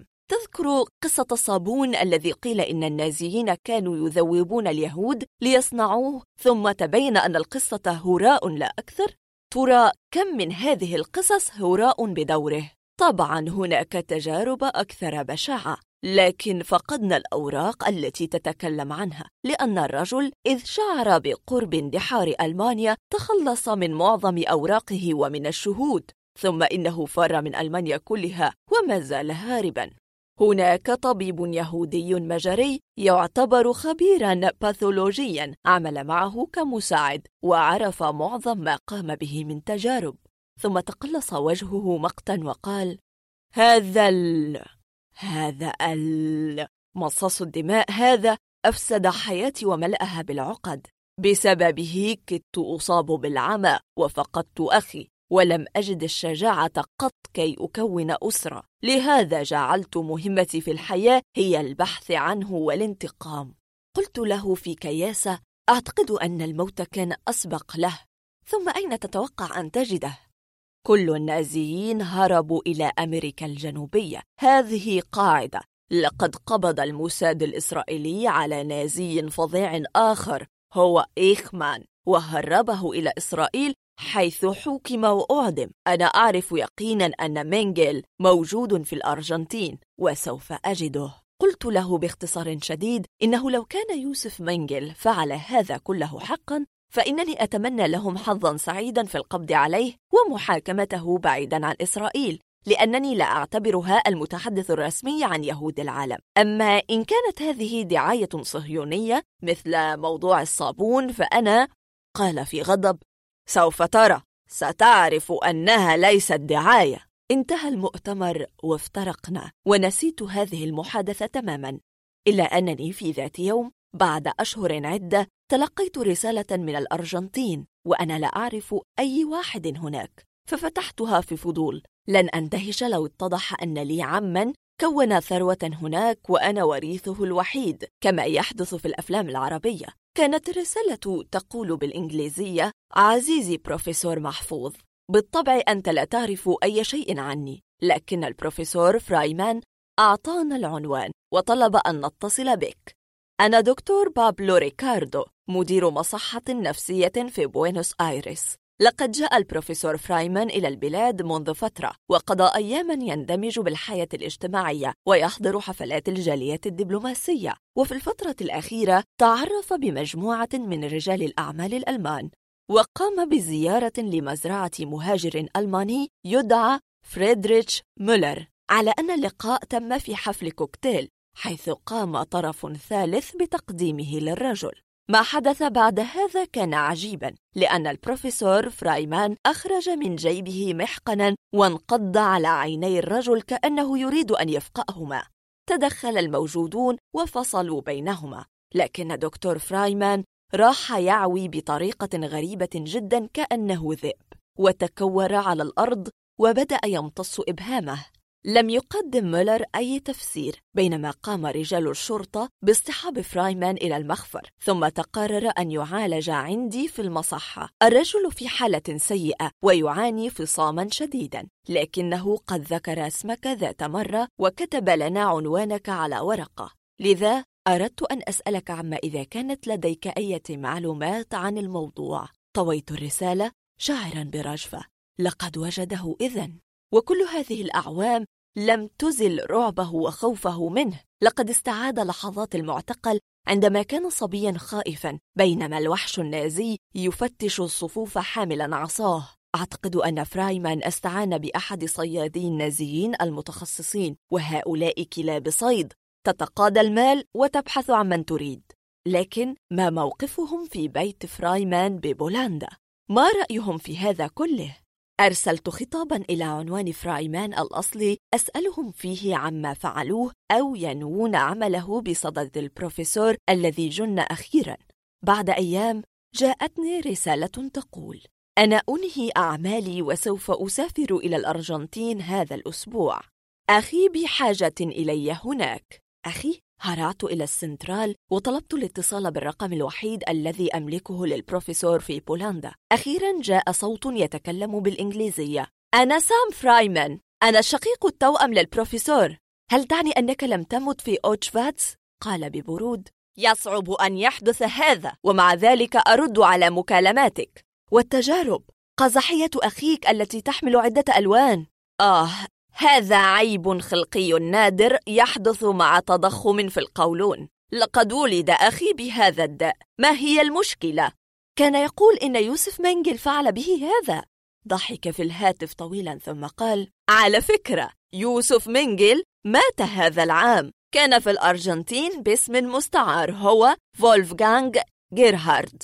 مات بجلطة مخية وهو يمارس رياضة السباحة وقد دفن بذات الاسم. صياد النازيين قد عثروا على قبره. لا شك في هذا. وضعت السماعة ورأسي يدق كبؤرة مجانين. يوسف مينجل كان اسمه المستعار فولفغانغ جيرهارد ولم يكن هنريتش مولر. فرايمان حسب أنه وجد مينجل الحقيقي وكاد يفقأ عينيه بالمحقن. مينجل لم يجري أي تجارب على عين فرايمان ولم يحقنه بشيء. إنما هذا اللون الغريب جزء من عيب خلقي معروف. كان فرايمان مجنونا لكني صدقته. ترى هل ينطبق هذا على باقي قصص المحرقة التي صنعها خليط من الخبال والكذب الصريح والرغبة في استدرار عطف العالم؟ لن أعرف أبدا. يحتاج الأمر إلى لجنة تدقق وتفحص بعيدا عن التأثير الصهيوني وسيف معاداة السامية. كان منجل سفاحا لكنه بريء تماما من هذه التهمة على الأقل. الرأس. حالته سيئة فعلا. لا أنكر هذا. الجفنان المتقرحان والكف المبللة بالعرق والكتفان المنحدران مع تلك اللمسة التي لا أعرف كيف أصفها لكنها موجودة دائما وأشمها على الفور. رائحة من تتسلط عليه فكرة لا يستطيع الخلاص منها. هذه الرائحة تفوح من المجانين والمنتحرين قبل أن يثبوا من النافذة. تلك اللفافة العين في يده لا تفارقها ومن حين لآخر يفتحها ويلقي نظرة على محتوياتها ثم يضحك في إرهاق يضحك في حزن يضحك في تعاسة. أنظر له بعناية أكثر هذا تكوين نفسي هش لا شك في هذا. ملامح وسيمة لكنها بلا عمق. هذا فتى يعني بسوالفه أكثر مما يعني بعقله وهو عاجز تماما عن منطقة أي شيء. عيناه عميقتان. لكنهما لا تقولان أي شيء. يجلس هناك وينظر لي لكنه لا يراني. يمد يده في جيبه ويخرج علبة تبغ ثم يتذكر أين هو فيعيدها لجيبه بسرعة. الحقيقة يا دكتور إنني لا أنام. فعلا لا أنام. هذا واضح يا بني. آسف أن أقول هذا لكني أدخن بشراهة. هذا واضح كذلك. فقط أرجو ألا تضيف المخدرات إلى مشاكلك. بدا عليه الجزع وهز رأسه نافيا. أنا أب وأعرف متى يكون ابني صادقا. هذا الفتى صادق أو هو من عتاة الممثلين. لو كان كاذبا فكل فنان استوديو الممثل هو. كنا جالسين في مكتبي في الكلية قسم الأدب الإنجليزي لو كنت نسيت. وكان قد طلب تأجيل الامتحان. جميل هذا لكنه ليس عملي. هناك إجراءات يتخذها في الكلية. لكنه كان يريد رأيي كذلك. اسمه محمد الصباغ من أسرة متوسطة. مستواه كذلك متوسط لكنه وسيم بلا شك ويبدو كممثل السينما ولعل مشكلته تبدأ من هنا. قال لي بصراحة لم أعهدها أنا لست طالبا مجدا. هذا اعتراف شجاع يروق لي. أعمل أكثر مما أدرس في الكلية. قد يبدو هذا نوعا من الكفاح الباسل لكن الحقيقة هي أنني أعمل فقط. ثم أخبرني بمهنته التي تعطله عن الدراسة. المهنة بلا فخر هي خرتي. يبدو أن هذا الفتى مولع بالخرتية بشدة لدرجة التضحية بمستقبله بنفس المنطق الذي يضحي به من يهوى التمثيل أو الغناء بمستقبله.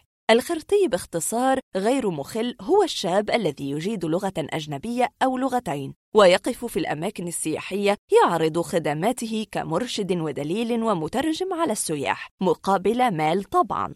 وغالباً يلقى الكثير من التأفف ما لم تقبض عليه شرطة السياحة طبعا كانت مهنة سهلة بالنسبة لشاب يجيد الإنجليزية لكن الفتى كان يقصر نشاطه على السائحات. السائحات المسنات بالذات. هنا بدأت أفهم. فقلت له في ضيق هناك اسم آخر لهذه المهنة. هل سمعت عن لفظة جيجولو أي الشاب الذي يبيع شبابه ووسامته للنساء المسنات؟ لم يعترض. فقط واصل الكلام مما أكد لي أن استنتاجي صحيح. كان اسمها ماريان فرنسية هي في الخمسين وأرملة وأعتقد أنها هامت بي حبا. أنا أعرف كأي خرتي آخر كيف أكون ظريفا جذابا. لعبت معها دور ابن النيل الظريف الأسمر فلم تعد تقدر على الاستغناء عني. وعندما أزمعت الرحيل عن مصر طلبت مني مرارا أن ألحق بها لكني رفضت. تركت لي هدية وقالت إنها حصلت عليها عندما كانت تقوم بسياحة في أمريكا الجنوبية. قالت لي إنها سوف تجلب للحظ السعيد لكن علي أن أحتفظ بها معي دوما وسافرت. والهدية هي أشار للكيس الذي يحمله والذي يفتحه من حين لآخر ويتحسس ما به فمددت يدي وفتحته. إن أمزجة الناس تختلف فعلا. قال وشبح ابتسامة على شفته لا تنكر يا سيدي أنه غريب وطريف وقد أثار شغف أصدقائي. نطلق على هذا اللفظ روشنة وهذا يجعل من يمتلك شيئا كهذا قادرا على لفت الأنظار. دعك من صراخ الفتيات.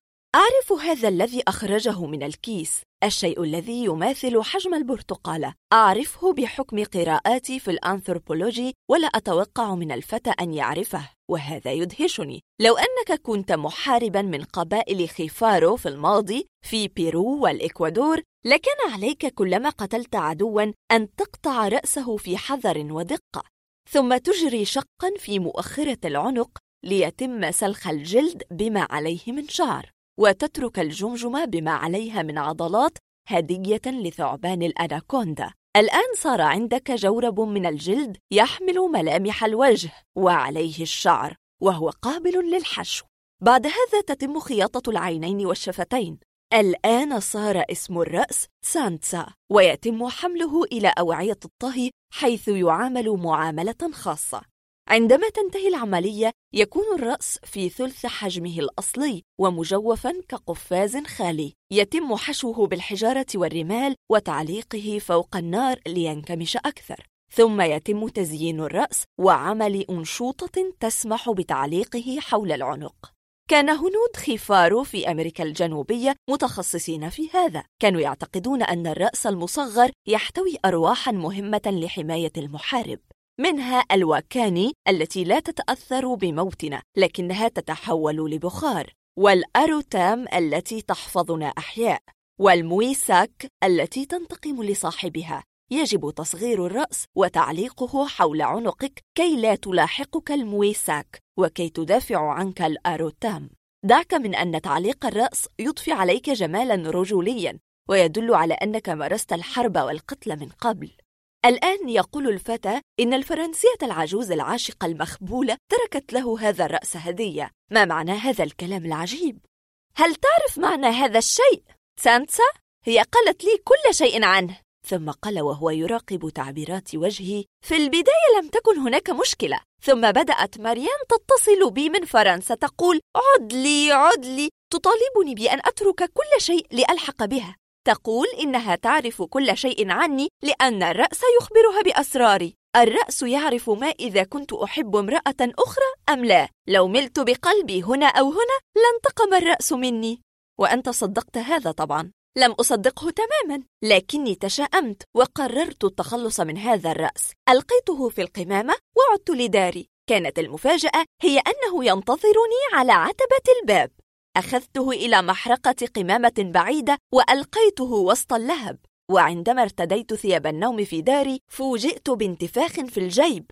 لقد كان هو. قررت أن أجرب أكثر. اتجهت إلى مرآب قريب به كلاب شرسة جدا وألقيته لها لتمزقه. كدت أصاب بانهيار عصبي. عندما دخلت فراشي فوجدت ذات الرأس فوق الوسادة. إنه ملعون إنه قوي جدا. جميل. وهل كان يفعل شيئا غير العودة؟ حك رأسه المرهق وقال أحيانا كنت أسمع صوتا يقول لي بالفرنسية عد لي عد لي هذا الصوت كان يتردد عندما تظلم أنوار البيت. ربما كنت أهذي لست واثقا لكن دعني أؤكد لك إنني لا أطيق هذا الرأس وأتمنى الخلاص منه. في الوقت ذاته انتهى مستقبلي تماما. أنا غير قادر على الاستمرار في الكلية غير قادر على دخول الامتحان. أعتقد أن ما سأفعله هو سرقة مبلغ يسمح لي بالسفر إلى فرنسا حيث أتزوج تلك الشمطاء وأعيش معها للأبد. لم لا؟ على الأقل سوف يخرس الرأس. رحت أتأمل الرأس في حيرة. يمكن أن تصدق أي شيء يتعلق برأس مقطوع لكن قصة هذا الفتى تبدو عسيرة التصديق. ثم خطرت لي فكرة مجنونة. ماذا يحويه هذا الشيء الكريه؟ مددت يدي إلى الرأس في اشمئزاز وتناولت ورقة وضعتها تحته ثم أمسكت بسكين فتح الأوراق. صح الفتى في رعب. هل تنوي أن أنا لا أضمن النتائج؟ لكني كنت قد قطعت الخيط الذي يربط الشفتين وقلبت الرأس فتناثر المسحوق الأصفر على الورقة. كان الرأس محشوا به. غمست إصبعي في المسحوق وتأملته. قلت له سوف أجد أحد الباحثين ليعرف لي كنه هذا المسحوق. ثم نظرت له بمعنى أن اللقاء انتهى وطلبت منه أن يمر علي في نهاية الأسبوع. على كل حال لو كان الرأس مسحورا فلسوف يفر مني ليلاحق الفتى. في الموعد جلست في مكتبي ورفعت رأسي لأجد الفتى أمامي. كما توقعت كان أفضل حالا وقد عاد الدم يجري في سحنته. شفتاه لم تعودا زرقاوين. ابتسمت وطلبت منه أن يجلس فسألني الفتى المذعور ماذا هنالك؟ قلت في هدوء لقد قاموا بتحليل المسحوق في كلية الصيدلة. لم يكن ما يطاردك رأسا مسحورا بل كانت الهلاوس هي سبب هذا كله. سائحتك الفرنسية الشمطاء ملأت الرأس بخليط من الداتورا وهي المادة الخام التي يصنع منها الأتروبين وتسبب هلاوس سمعية وبصرية مع اتساع في حدقة العينين وجفاف الريق. مع بعض الكوكايين طبعا قال في غباء لا أفهم.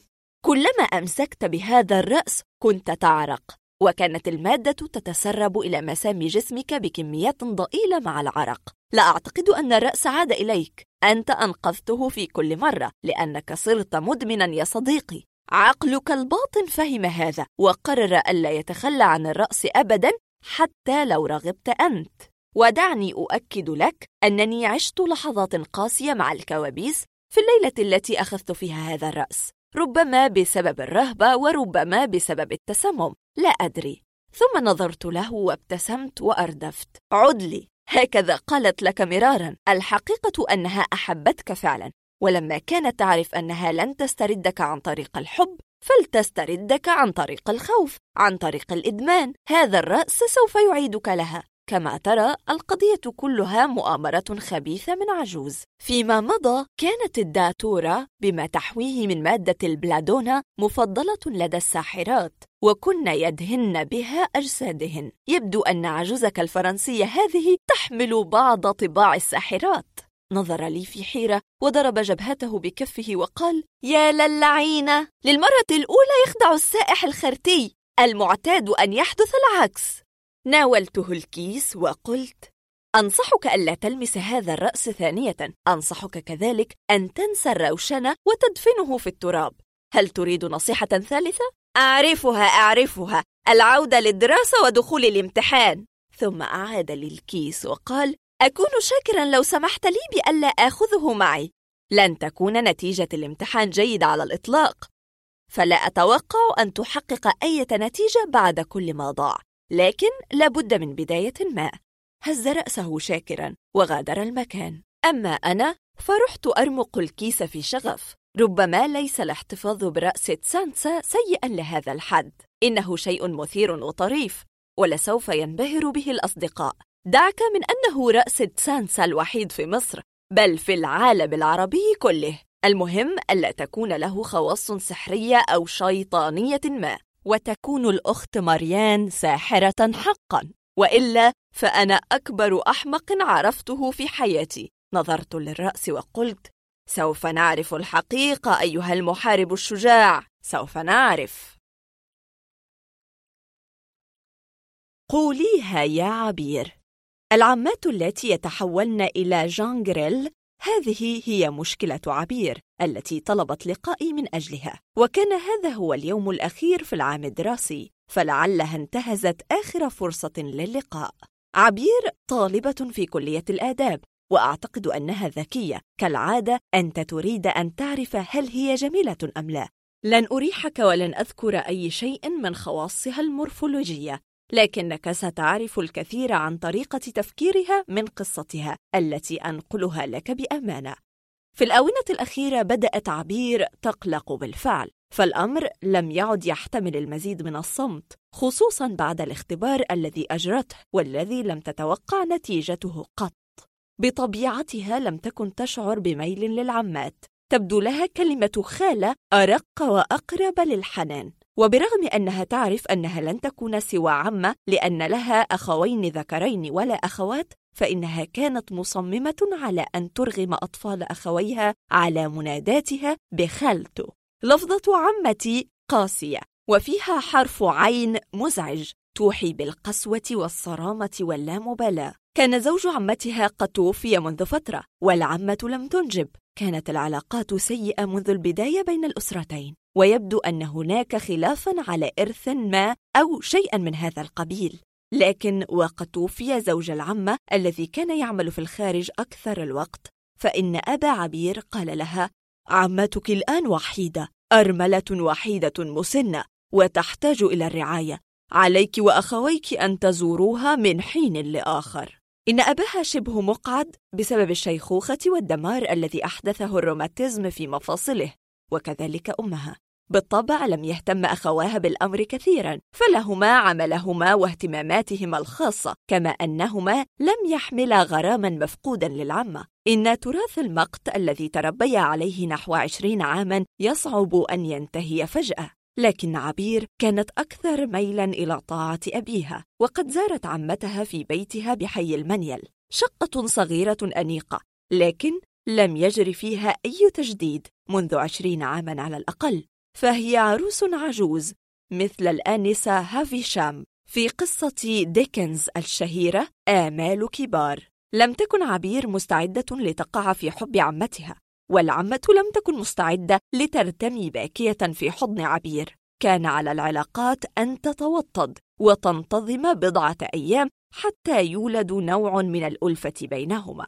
عبير كانت تمقت اللحظات التي تبدأ فيها العمة في لعب دور الشهيدة وتحكي عن أبي عبير العاق الوغد الذي لا يزور أخته والذي خسرها بسبب عقار قديم في شبرا. لم تكن عبير مستعدة لسماع من يشتم أباها ويلصق به كل النقائص لكنها كذلك لم تكن مستعدة لأن تشتم عمتها وتجري غضبة من البيت.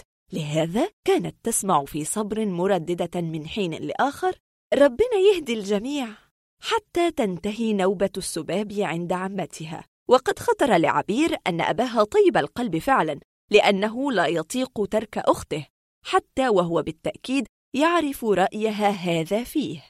كانت كذلك تبتاع لعمتها بعض الأشياء التي تريدها من السوق وهو جهد شاق خاصة إذا عرفنا أن العمة تقيم في الطابق السادس وليس هناك مصعد في البناية. برغم هذا لم تكن عمتها تتصل بابنة أخيها على الإطلاق كما كانت لا ترد على الهاتف أبدا. نعم عبير تمقت أن تكون عمة يجب أن تكون خالة وخالة فقط. إلى هنا تظل المشكلة مشكلة علاقات أسرية متوترة وما أكثرها في عالم اليوم. لكن ما بدأت عبير تلاحظه جعلها أقرب إلى الذعر. والأسوأ أنها كانت تعرف أن أحدا لن يصدقها. فإن صدقوها فلن يساعدوها. قالت لي عبير بصوت مبحوح هنا بدأت المشكلة. تعنين أن ما سبق لم يكن مشكلة؟ بدأت تحكي لي في البدء كان صوتها خفيضا محشورا ثم بدأ يرتفع وأداؤها يعلو. في البداية لم يكن هناك شيء غريب فيما عدا أن عمتي لها شكل غير مريح. شكل غير مريح وطبع غير مريح كذلك. لقد قبلت هذا لكن هناك أسئلة أخرى. مثلا لماذا لا تخرج للنور أبدا؟ إنها نحيلة جدا لها حواجب كثة. وأشعر كأن لها نابين طويلين ذات الرداء الأحمر والجدة التي كانت ذئبا. هذه هي الصورة التي تلح على ذهني طيلة الوقت. لو أردت رأيي فالشكل المرعب ليس جريمة. نعم نعم لكن ماذا عن كميات اللحم المرعبة التي تطلبها مني؟ نحن في بيتنا لا نلتهم أكثر من خمسة كيلوغرامات في الشهر لكنها تلتهم خمسة كيلوغرامات كل ثلاثة أيام تقريبا. أبتاع لها هذه الكميات وهي ترحب بها بشدة حتى إنها لا توشك على طردي كي تبدأ الأكل. لو أردت رأيي فالشراهة صفة ذميمة لكنها ليست جريمة. لو كنا سنعدم كل إنسان قبيح شره فلسوف تخلو الشوارع من المارة. ربما ما كنت واجدة من تعرضين عليه مشكلتك هذه لأنني أنا نفسي قبيح شره. لم تبتسم. اتسعت عيناها وقالت وهي ترتجف. متى تطهوها وكيف؟ ليست لديها طاهية وأنا متأكدة من أنها لا تستعمل أوعية الطهي كلها نظيفة في المطبخ وبعضها عليه خيط عنكبوت رقيق. ثم ابتلعت ريقها ونظرت للباب وقالت هناك شعر كثيف أسفل عنقها وعلى معصمها. لا أعني شعرا أعني شيئا كثيفا يشبه الفراء. أنا متأكدة من هذا. لهذا تلبس ياقات عالية لكنها ترفع رأسها من حين لآخر وعندها أرى بوضوح لو أردت رأيي فاضطراب الهرمونات يعطي نتائج غريبة. لكنه ليس جريمة. عمتك امرأة قبيحة شرهة ذات هرمونات مختلة وهي تهم لا تدينها في أي محكمة. ثم أضفت كم من سيدة محترمة كلمتني فأقسمت لنفسي أن شاربها أطول من شاربي. لاحظي أن هرمونات الأنوثة تصير حلما غابرا مع عجائز النساء. قالت عبير في تصميم بدأت أقلق. كل شيء كان يؤكد لي أنها غول. عمتي غول يلتهم اللحم نيئا ويعيش في الظلال. هكذا قررت أن أعقد لها اختبارا صغيرا. اختبارا يثير الاشمئزاز لكنه فعال. ابتعت نصف كيلوغرام من الكبد وقمت بخفقه في الخلاط وأضفت له بعض السكر. ثم وضعته في زجاجة وقمت بتبريدها. عندما زرتها قلت لها إنني قلقة على صحتها لذا أعددت لها بعض عصير الفراولة الشلك وهرعت إلى المطبخ وصببت لها كوبا مليئا بالسائل الكريه وعدت به لها. هل تعرف ما حدث؟ يمكنني أن أخمن. شربته شربته ولم تلحظ أي شيء ثم أعلنت أنه شهي المذاق وأنني بارعة جدا. هكذا صار الشك يقينا في نفسي. ما نوعية المرأة التي تشرب دما خالصا ولا تلاحظ؟ ثم أردفت الجديد أنها مصرة على أن أبيت معها ليلة تصر بشدة. أنا لن أفعل ذلك أبدا. لو حكيت لأبي فلن يصدقني. لا يوجد من يصغي لي سواك وأرجو أن تصدق. معي الدليل. ثم مدت يدها في حقيبتها ووضعت الدليل أمامي. كما ترى هذه بضع شعيرات وجدتها في الحمام. إنها تزيل شعر جسدها قدر الإمكان كما هو واضح. لهذا وجدت هذه الكتلة من الشعر. هل يبدو لك هذا شعر جسد زائدا نتيجة خلل هرمونات؟ يبدو لي كفراء حيوان. تأملت الخصلة ثم قلت وأنا ألفها في منديل ورقي أنت فتاة طيبة رقيقة لكنك ساذجة إلى حد لا يصدق. عمتك ليست غولا بل هي مريضة جدا. ثمة مرض يعرفه الأطباء يدعى البورفيريا وقد حدثني عنه طبيب صديق مولع بالطب والأدب معا. هذا المرض أطلقوا عليه قديما اسم مرض الرجل الذئب. هنا يشحب وجه المريض ويتجنب ضوء الشمس لأنه يحرقه حرقا. ينمو شعر الوجه والجسد أكثر من اللازم وتستطيل الأنياب والأظافر. باختصار يشبه الذئب جدا في حالات المرض الشديدة. هناك نوبات من المغص والتشنج وربما علامات عصبية محيرة. السبب خلل في تمثيل الحديد وهو مرض كيميائي شديد التعقيد. لذا في حالات متطرفة من المرض قد يجد المريض في نفسه شهوة لتذوق الدم أو أكل اللحم النيء. هذا ليس غريبا لو تذكرت أعراض الاشتهاء الغريبة التي تمر بها الحوامل. مثل الحاجة لأكل الثلج أو أكل قطع من جير الحائط مما يطلقون عليه اسم العقعقة. بيكا من هنا نفهم كيف شربت ذلك العصير الكريه وراق لها. ثم نظرت في عينيها الصافيتين وقلت عمتك ليست غولا فقط هي مصابة بمرض لا علاج له. بدت في عينيها شفقة واضحة ومن جديد بدأ تساؤل هل ترى أن أبيت معها إذن؟ لا أرى ما يمنع سوى أن عليك أن تتحملي غرابة أطوارها. قلت لك إنهم يتصرفون بطريقة غريبة. سوف أتحمل هذا ما دام من أجل شخص مريض. شكرا لك. وغادرت المكان شاكرة. لماذا لم أحتفظ برقم هاتفك يا عبير؟ لماذا لم أعطك رقم هاتفي؟ بهذا انقطع حبل الاتصال بيننا تماما. والآن أجد أنني كنت أحمق. ربما كنت أحمق. عندما حكيت القصة لدكتور مصطفى المولعي بالأساطير تأمل قطعة الفراء الرهيبة وقال جان جريل موجودون في الثقافة الغربية لكن لا أرى ما يمنع أن يوجدوا هنا. هل لا أوضحت أكثر؟ قال في استمتاع. الجان جريل نوع خاص من مصاص الدماء. له قدرة على التحول إلى حيوان وتكون هناك رقعة من الفراء الحيواني في موضع ما من جسده. لدينا الآن دليل قوي على وجود جانجريل لأول مرة في مصر. أعتقد أن زوج هذه العجوز هو من جلب معه العدوى من الخارج وأصابها بها. ربما لو فحصت المرأة جيدا لوجدت لها أذني وطواط. والفتاة هذه تجربة مثيرة. تصور فتاة رقيقة كهذه تبيت ليلة وحدها مع جانجريل هذا جدير بالدراسة. نظرت له في رعب. فلما رأى نظرتي قال ضاحكا وربما لا يكون الأمر كذلك. إن البورفيريا تفسير لا بأس به. ثم هز رأسه وشرب باقي زجاجة الكولا وانصرف. الآن يا عبير لا داعي للمزاح من فضلك. لا داعي للاختفاء. لو قرأت هذه الكلمات فإنني أتوسل إليك أن تتصلي بي وتخبريني أن كل شيء على ما يرام وأن مصطفى قد قرأ أساطير أكثر مما ينبغي. لا يوجد جانجريل في مصر. أليس كذلك؟ هيا قوليها. المقبض. في الفترة التي اهتم فيها السوفييت بعلم الباراسايكولوجي وبحثوا كثيرا عن المحركين عن بعد وعن القادرين على التجسس بقراءة الأفكار كانوا يعلمون جواسيسهم مفهوم الدهاليز الموجودة في العقل الباطن. هناك ممرات طويلة وغرف خفية هنا وهناك. عندما تدخل عقل ضحيتك وتبحث فيه سوف تجد بابا موصدا بقوة.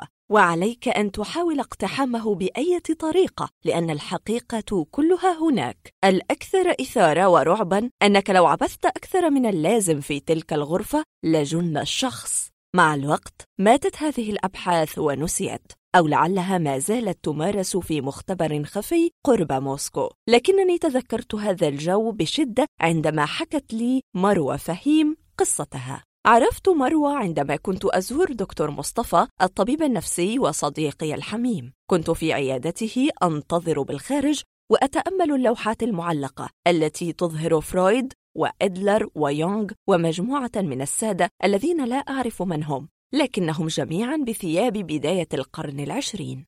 هنا انفتح الباب وظهر دكتور مصطفى وطلب مني أن ألحق به بالداخل. كانت هناك امرأة في الأربعين من عمرها تجلس أمام المكتب وفي وجهها جمال خافت وقور من الطراز الذي تحب أن تستزيد منه. شعرت بحرج بالغ لأنها مريضة بالتأكيد فلا يحق لي أن أكون هنا. التواجد مع مريض في عيادة الطبيب النفسي أكثر إحراجًا وتجاوزًا من تواجدك مع مريض نزع ملابسه في عيادة الطبيب الباطني.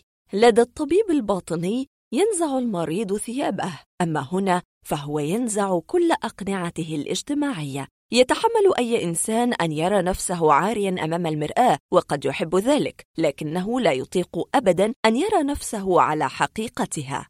لكن دكتور مصطفى قال لي المهندسة مروة طلبت منها أن نستأنس برأيك وخبراتك الواسعة فلم ترفض جلست في كثير من الحرج وبدأت أسمع القصة. مروة مهندسة في الأربعين من العمر وغير متزوجة وهي حاليا راضية بذلك سعيدة خالية البال. هي تؤمن أن الزواج يضع قيودا لا حصر لها على المتزوجين. لا يتعلق الأمر باللهو والتحرر لكن يتعلق ببعض الحريات الصغيرة مثل الخروج والعودة متى أرادت والاستيقاظ من النوم متى شاءت. يمكنها أن تأكل ما تشاء وقت ما تشاء أو لا تأكل أصلاً ولا يطاردها زوج ضخم البطن يطالبها بأن تطهو له البامية أو تغسل جواربه. الحقيقة أنها بعد الرابعة وثلاثين بدأت تشعر بقلق شديد وتساءلت عن السبب الذي يجعل العرسان لا يرون بابها ثم عرفت كيف تتأقلم على هذا وأقنعت نفسها أنها سعيدة. اصطدمت كذلك بأن المجتمع لا يسمح بالحرية للمرأة غير المتزوجة ويعاملها بقسوة أكثر من المتزوجة ثم بدأ الشيب يغزو شعرها وملامح وجهها تتجعد. تحولت إلى طنط وأحيانا إلى حجة هكذا بدأت تكتسب الحرية. لم يعد أحد يضايقها ولم يعد أحد يشك في أمرها. لقد عبرت. هكذا هي في الأربعين متأقلمة جدا وراضية جدا. فقط تدعو الله أن يطيل عمر أمها العجوز لأن معنى راحلها هو الوحدة القاسية للأبد. سوف تتحول لعجوز شبه مجنونة تربي عشر قطط. تحكي مروى باقي القصة فتقول كنت نائمة في سلام في تلك الليلة ثم شعرت بظمأ شديد ليس في البيت سواي وأمي وهي تنام في غرفة مجاورة. نهضت من الفراش هنا خيل لي كأنني أرى معالم باب ترتسم على الجدار. بالفعل هناك نور غامض يتسرب كأنه إطار باب مرسوم على جدار غرفتي. باب لم يكن هناك قط. تحسست الإطار بأظافري وأنا أعرف أنني أحلم غالبا لكن الباب انزاح بدأ ينفتح. وسرعان ما وجدت أنني أقف أمام فتحة في جدار غرفتي. تقود لقاعة مضاءة بلون أزرق رهيب. ثم صاحت في عصبية أنا لست مريضة نفسيا ولا أتعاطى أي عقاقير كانت عبارة غريبة خاصة وهي تقولها في عيادة طبيب نفسي. لكني فهمت ما تريد قوله. هي لم تعبر قط الحد الفاصل بين العصاب والذهان. أي أنها ما زالت تعرف الأوهام عندما تقابلها. لذا سألتها في كياسة وهل هناك من زعم العكس؟ أعرف أنك تقول إنني مجنونة. لا أصدق أن هذا حدث لكنه تكرر أكثر من مرة. لقد خطوت لتلك القاعة الرهيبة. هنا انغلق الباب خلفي. شعرت ببرد وسلام نفسي غريب وكنت أمشي فوق أرض مبهمة كأنها القطن. من الغريب أنني رأيت في الخارج غرفتي كأنها من وراء زجاج شفاف. كنت نائمة في فراشي. كنت أرى أمي نائمة في غرفتها. كنت أرى كل شيء في الشقة. ثم ظهر ذلك الكائن الذي لا أعرف كيف أصفه. كان يتحرك نحوي. لم يكن مخيفا بشكل خاص لكنني لم أستطع أن أنتظر لأواجهه. هكذا فررت خارجة من الباب ذاته. فوجدت نفسي في غرفة نومي من جديد.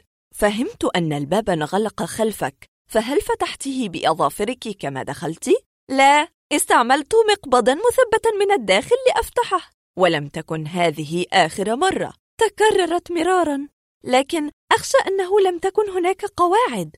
كنت أرى هذا الباب مرة أو مرتين في الشهر. أحيانا لا أراه أبدا وكنت أدخل أحيانا فأدرك أني لست وحدي. هكذا أفضل الفرار قبل أن أقابل هذا الشيء المريع. طبعا كنت أعتقد أنني مسوقة للخبال لهذا صممت في آخر مرة على أن أحتفظ بذلك المقبض كدليل على أنني كنت هناك. ومن حقيبتها أخرجت ذلك الشيء. بالفعل كان مقبضا كرويا غريب الشكل كأنه يضيء من الداخل بلون أزرق فسفوري غريب. لا أعرف حجرا كريما أزرق لكن هذا أدق وصف له. كنت أكتم أنفاسي بصعوبة. لكن لو أردت رأيي ليس دليلا كافيا. لو كان هناك باب يفصل بين عالمين لكان مقبضه غريب الشكل. لا يشبه أي شيء رأيته من قبل. قلت في انبهار جميل فعلا. إذا أنت تصدقني؟ أصدقك لكن لا أصدق هذا الكلام عن العالم الموازي العجيب. قال دكتور مصطفى وهو يشعل الغليون لأن هذا يجعله شبيها بفرويد رأيي الخاص هو أن لديك قدرا من الكبت. قالت في غضب قلت لك إنني لا أبالي بالرجال ولا أريدهم في حياتي. ابتلع ريقه وقال وهو ينفث الدخان بكثافة ليكن لكنك بهذا تخالفين الطبيعة التي اختارها لك الله. وهذا أدى إلى أن خلقت لنفسك عالما موازيا تدخلينه متى أردت. كلام فارغ. هنا تدخلت أنا. وقد تذكرت ما عرفته في بريطانيا. لو سمحت لي هناك ما يسمى بتجربة الخروج من الجسد وهناك ما يدعى الإسقاط النجمي. قد يبدو هذا غريبا لكن هناك أشخاصا يمكنهم أن يغادروا أجسادهم ليحلقوا في الغرفة وعندها يرون أجسادهم من الخارج وهم نيام. يرون الآخرين من فوق. البعض يربط بينها وتجارب خروج الروح. لكن هذا غير صحيح. كثيرون مروا بهذه الخبرة دون تعرض للوفاة. هي مجرد موهبة قالت في حيرة. إذا هذه الغرفة؟ لا وجود لها. ما يحدث أنك تنامين وتبدأين التحليق في الغرفة بوعيك لا جسدك. تتخيلين أنك في عالم آخر نائم وأنك ترين كيانا يلاحقك. كل هذا غير صحيح. وهذا المقبض العجيب. أعتقد أنك اشتريته من مكان ما ونسيت الأمر. ثم أضفت ألعاب العقل الباطن لا تنتهي. لاحظي أن تجربة الخروج من الجسد هي نوع خاص من المشي أثناء النوم. الماشي أثناء النوم قد يحصل على أشياء لا يعرف مصدرها وهكذا تجدين أن قصتك مثيرة لكن لا أساس لها من الصحة. يمكنك ترك هذا المقبض لنا كي يساعدك على النسيان. تنهدت للحظات ثم مدت يدها وأسقطت المقبض في كفي. فعلا له ملمس غريب وخفيف أكثر من اللازم لكن كيف انتزعته؟ هل يدخل المرء عالم الحلم وهو يحمل معه مفكا؟ أغلقت حقيبتها ونهضت. وسألتني من جديد دكتور محفوظ إذا أنت ترى أن ما حدث لي إسقاط ن... ن... إسقاط نجمي. أسترال بروجيكشن هزت رأسها في عدم اقتناع وانصرفت. لما صرنا وحدنا قال دكتور مصطفى الغريزة الجنسية قوية جدا وتجاهلها أو كبتها يسبب شتى أنواع الهلاوس والاضطرابات. لهذا تسمع حشدا من قصص الفتاة التي تزوجت ملك الجان والتي ينشق جدار غرفتها فجرا كل يوم. الله زرع فينا الغريزة الجنسية كي نتزوج وننجب. وعندما نتجاهل هذه الغريزة فإن علينا أن ندفع الثمن من العصاب والهلاوس. قلت له تنسى حقيقة أنها لم تسع لهذا الوضع. أحيانا يصاب الرجال بالعمى. لا أعتقد أن فتاة مليحة كهذه لم تصادف عرسانا مناسبين. فقط هي ظلت في دائرة من أريده لا يريدني ومن يريدني لا أريده. حتى فات القطار ونسينا الأمر ورحنا نتكلم في أمور أخرى. بعد أسبوع قمت بجولة على بعض محلات لوازم الديكور وعرضت المقبض على أكثر من بائع. منهم من هز رأسه في حيرة ومنهم من قال إنه مستورد من اليابان ولا يوجد له شبيه. ومنهم من طلب مني المزيد منه لأنه رائع الجمال. الخلاصة لا يوجد مقبض كهذا في مصر كلها. زرت دكتور مصطفى في عيادته لأخبره بالتطورات الأخيرة. فوجدته يجلس ساهما قبل أن أسأله ناولني صفحة الحوادث من جريدة فنظرت لها لأقرأ الخبر التالي. البحث يستمر عن المهندسة المختفية المهندسة التي اختفت من غرفة نومها ليلا لم تفتح أي أبواب لأن الشقة والشرفات كانت مغلقة من الداخل. الأم تؤكد أن ابنتها لم تكن لها عداوات ولكنها كانت في حالة نفسية سيئة في الفترة الأخيرة. وكانت الصورة واضحة لا توجد مهندستان لهما الملامح ذاتها. رفع مصطفى عينيه نحوي وتساءل ثم جلست على المقعد ومددت يدي في جيبي وأخرجت المقبض. لو تركنا للخيال العنان فقد ارتكبت حماقة غير عادية عندما اجتازت الباب آخر مرة. ودخلت ذلك العالم من باب الفضول. بينما المقبض ليس معها. لقد كان معي. لو تركنا للخيال العنان لقلنا إنها حبست للأبد في ذلك العالم الغامض.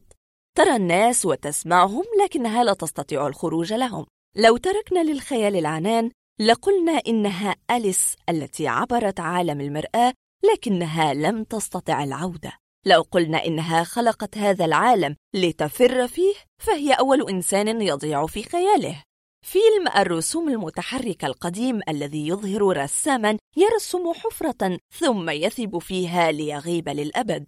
قلت لمصطفى وأنا أتنهد اسمع لابد أن نذهب هناك الآن. يجب أن نجد ذلك الباب في الجدار. يجب أن نفتحه. الباب لا وجود له إلا في عقلها الباطن. من يدري لربما وجدنا بابا مماثلا في عقلينا ولربما وجدنا بابا حقيقيا سريا في غرفتها فرت منه. لا أعرف ما أقول لكني على يقين من شيء واحد. أنا وأنت كنا مخطئين كنا مخطئين على طول الخط.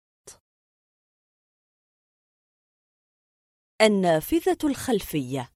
في العام 1954 قدم ألفريد هيتشكوك فيلم النافذة الخلفية ذا الحبكة التي يعرفها الجميع.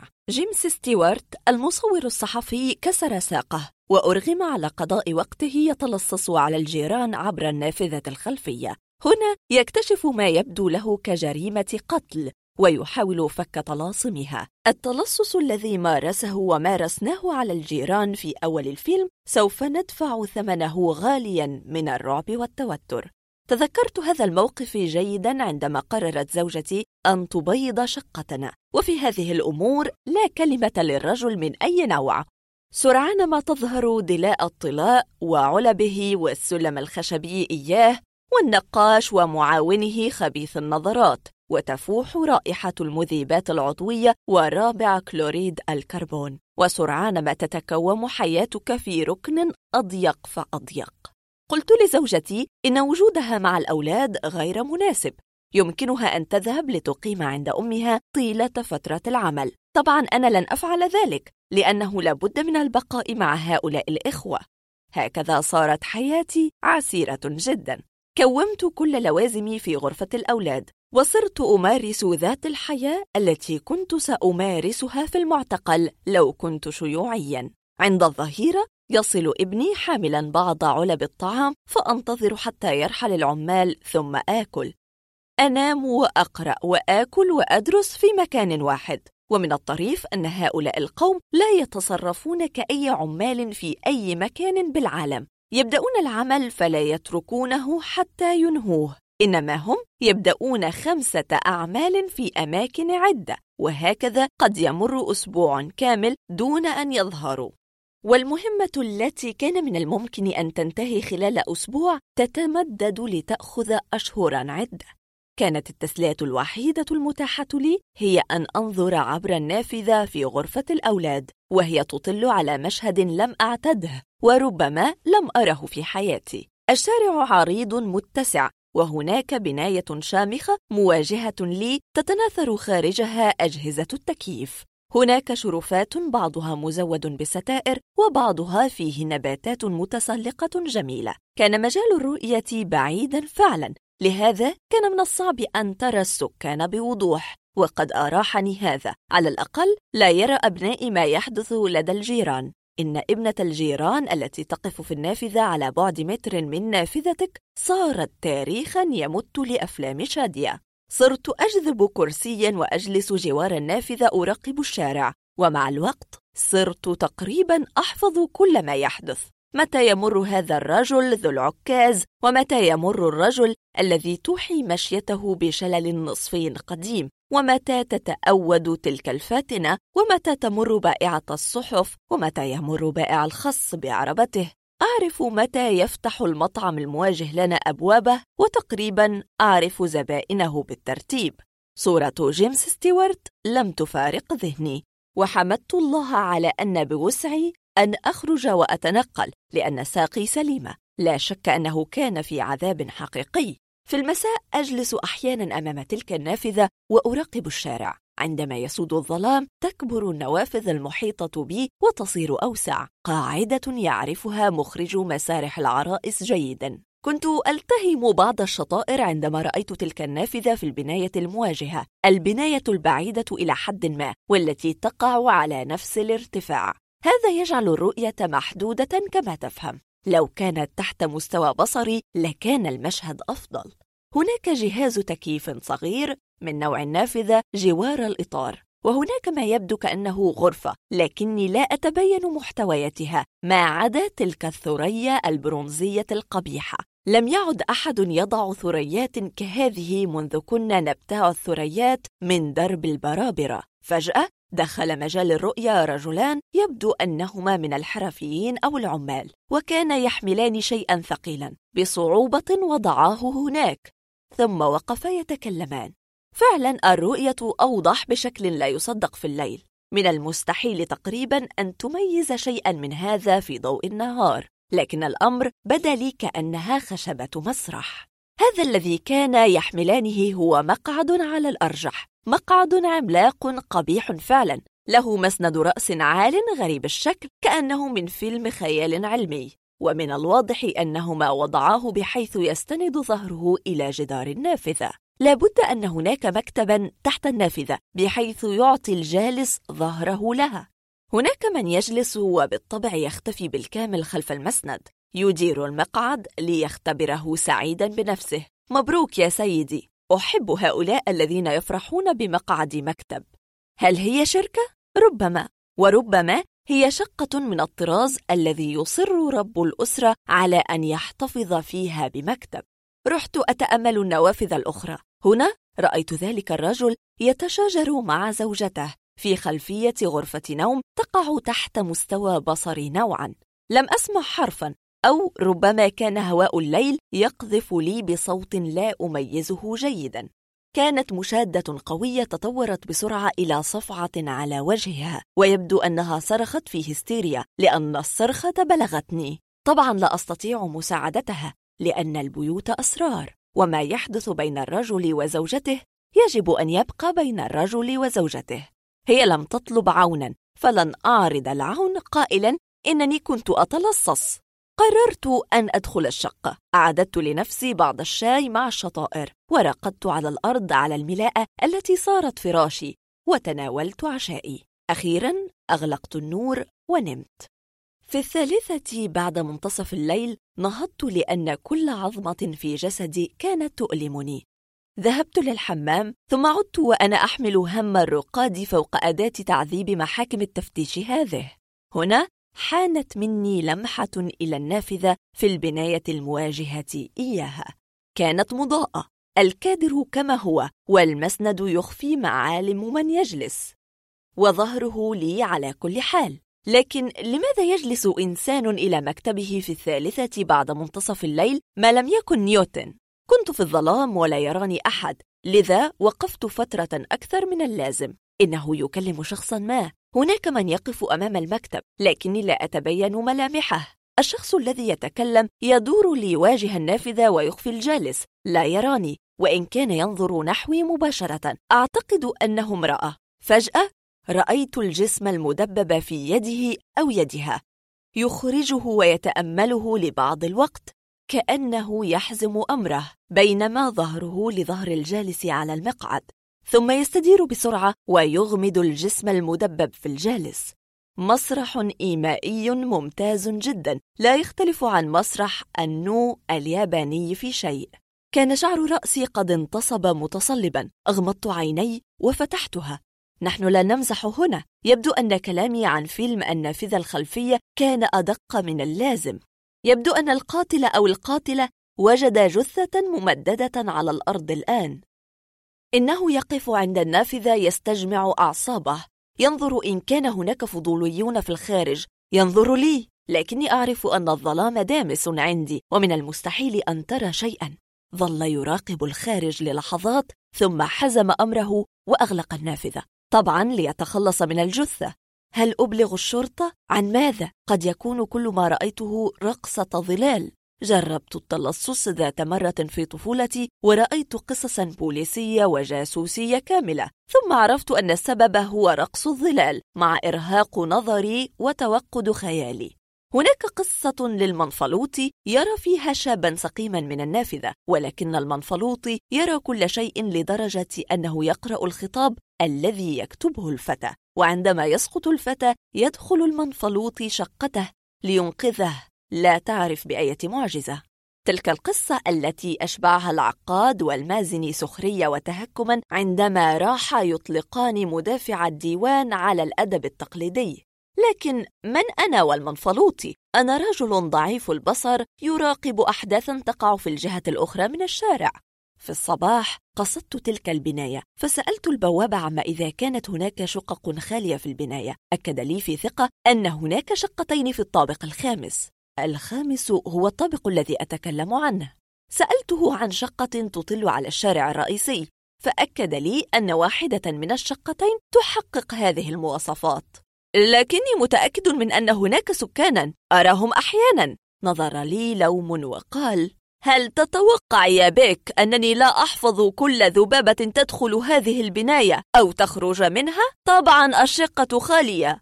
شكرته كثيرا وابتعدت ثمة احتمالان. الاحتمال الأول أنني مخرف كبير وهذا الذي رأيته ليلا تلفيق ناجم عن الخيال والنعاس ووهن البصر. الاحتمال الثاني أنه لا يعرف وقد اعتدت أن من يتكلمون بثقة لا يعرفون شيئا على الإطلاق. على كل حال ليس في يدي ما أفعله سوى أن أواصل المراقبة. لو أبلغت الشرطة أمس لكان موقفي غاية في السوء.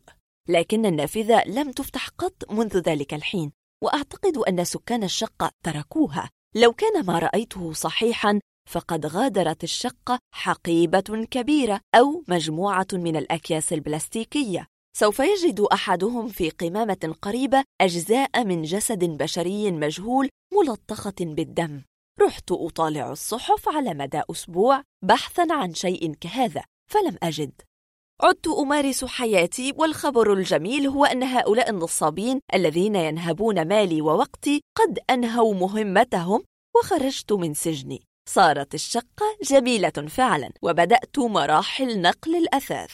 قالت لي زوجتي وهي تفكر في عمق؟ سوف آخذ حجرة مكتبك لتصير غرفة الأولاد. لا أعتقد أنه يضايقك أن تنقل المكتب لغرفة الأولاد. إنها قبلية. سوف يقتلني الحر. لا تنسى أن هناك جهاز تكييف. هناك في غرفة الأولاد حيث اعتدت أن أقيم وأنام على الأرض أثناء عملية الدهان كان ذلك الكهربائي يقف على سلم خشبي يثبت بمعاونة صبيه ثريا برونزية عملاقة قلت لزوجتي وأنا أرمق هذه الثريا قبيحة جدا من أين أتيت بها؟ قالت في كبرياء بل هي تحفة فنية لكن الرجال حمقى كنت قد ابتعتها من درب البرابرة قبل الزواج ولم نعلقها ظلت ملفوفة كل هذه الأعوام وأرى أنها ستكون جميلة في مكتبك الجديد. تنهدت. الزوجات يعرفن جيدا ما سيروق لك وما ستحبه ولا تستطيع الاعتراض.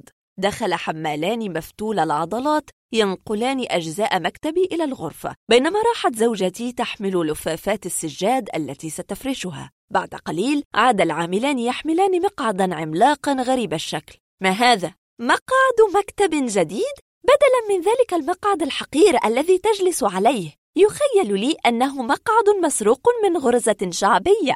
رحت أراقب المقعد. لقد وضعوه بحيث صار ظهره للنافذة. المسند غريب الشكل. عال جدا. يذكرك بمقعد قائد طبق طائر في فيلم خيال علمي. نظرت للثريا للمقعد لجهاز التكييف. كل هذا مألوف. مألوف جدا. وفتحت النافذة ورحت أنظر إلى البناية المقابلة عبر الشارع. لم تكن نافذة إذن نحن نتكلم عن مرآة. مرآة تريك ما سيحدث في الغد. هناك شخص سيقتل وهو جالس على هذا المقعد وهذا المكتب. سيتلقى طعنة في مؤخرة عنقه. لا أعرف من سيفعل هذا لكنه سيحدث. لقد صار المسرح معدا. ولو تلصص أحد علينا من البناية المقابلة لرأى ما رأيته أنا في تلك الليلة. إن لغزا رهيبا يحيط بتلك الشقة ولا شك في ذلك. هنا سمعت صوت أحد الحمالين يسألني. هل نبدأ تجميع المكتب يا أستاذ؟ قلت في حزم وأنا أخرج من الغرفة. لا لا أريد هذا المقعد القبيح. سأعيده للبائع أو أحرقه. لا أريد أن يكون مكتبي في هذه الغرفة. لا أريد ذلك بأي ثمن. نظرت لي زوجتي في دهشة باعتباري قد جننت أخيرا. استدرت لها وقلت بلهجة آمرة وكذلك هذه الثريا لا أريدها. سأغادر البيت لمدة ساعة وعندما أعود أتوقع ألا أجد شيئا من هذا كله. لست من الطراز الدكتاتور لكن المرء يحتاج لهذا أحيانا عندما يتعلق الأمر بحياته ذاتها. المقابلة. خطأ واحد يمكن أن يدمرني. أنا بحاجة لهذه الوظيفة. فعلا أنا بحاجة لها. كنت جالسا في هذه القاعة الواسعة التي توحي بالوحشة لا يوجد أثاث من أي نوع وإنما هي مساحة خالية بيضاء نظيفة. فقط هناك مقعدان. أجلس على واحد منهما مسندا رأسي إلى الجدار. وعلى بعد ثلاثة أمتار يجلس ذلك الرجل الضخم بادي الخشونة. اثنان فقط هما المحظوظان اللذان بقيا من هذا السباق المحموم. لحظة النجاح تقترب جدا لكن لحظة الفشل تقترب كذلك. لا تملك إلا أن تحسد المحظوظين الذين فشلوا منذ البداية. هؤلاء استراحوا أما الذي سيفشل هنا بعد هذا كله فلسوف تكون لوعته لا توصف. لقد لمست يده الشاطئ فعلا ثم جاءت موجة عاتية أعادته لقلب المحيط. لقد كان بعيدا عن النصر جدا ثم اقترب جدا. هناك نسبة خمسين بالمئة أن يرحل أحدنا تعسا يبكي حظه العاثر. لقد أمضيت أسبوعا في هذه الاختبارات وحان الوقت. ينفتح الباب في نهاية الممر وتظهر تلك السكرتيرة الرشيقة التي توحي لكنتها بأنها مصرية قضت حياتها مع الأجانب. دكتور مازن مصطفى يقول الرجل الضخم إنه هو فتطلب منه أن يمضي معها. مشوار طويل جدا نحو نهاية القاعة وصوت كعبيها يصمان الأذن. ثم يختفيان وأجلس أنا أدخن قلمي في توتر. رباه! ماذا لو كان بارعا جدا؟ سوف تعود لتقول لي إنها شاكرة وتتمنى لي فرصة أخرى لابد أنني أمضيت نصف ساعة في هذه القاعة الباردة العارية ثم سمعت صوت الحذاء من جديد وظهرت السكرتيرة من جديد لتقول دكتور محفوظ حجازي هل تبعتني من فضلك؟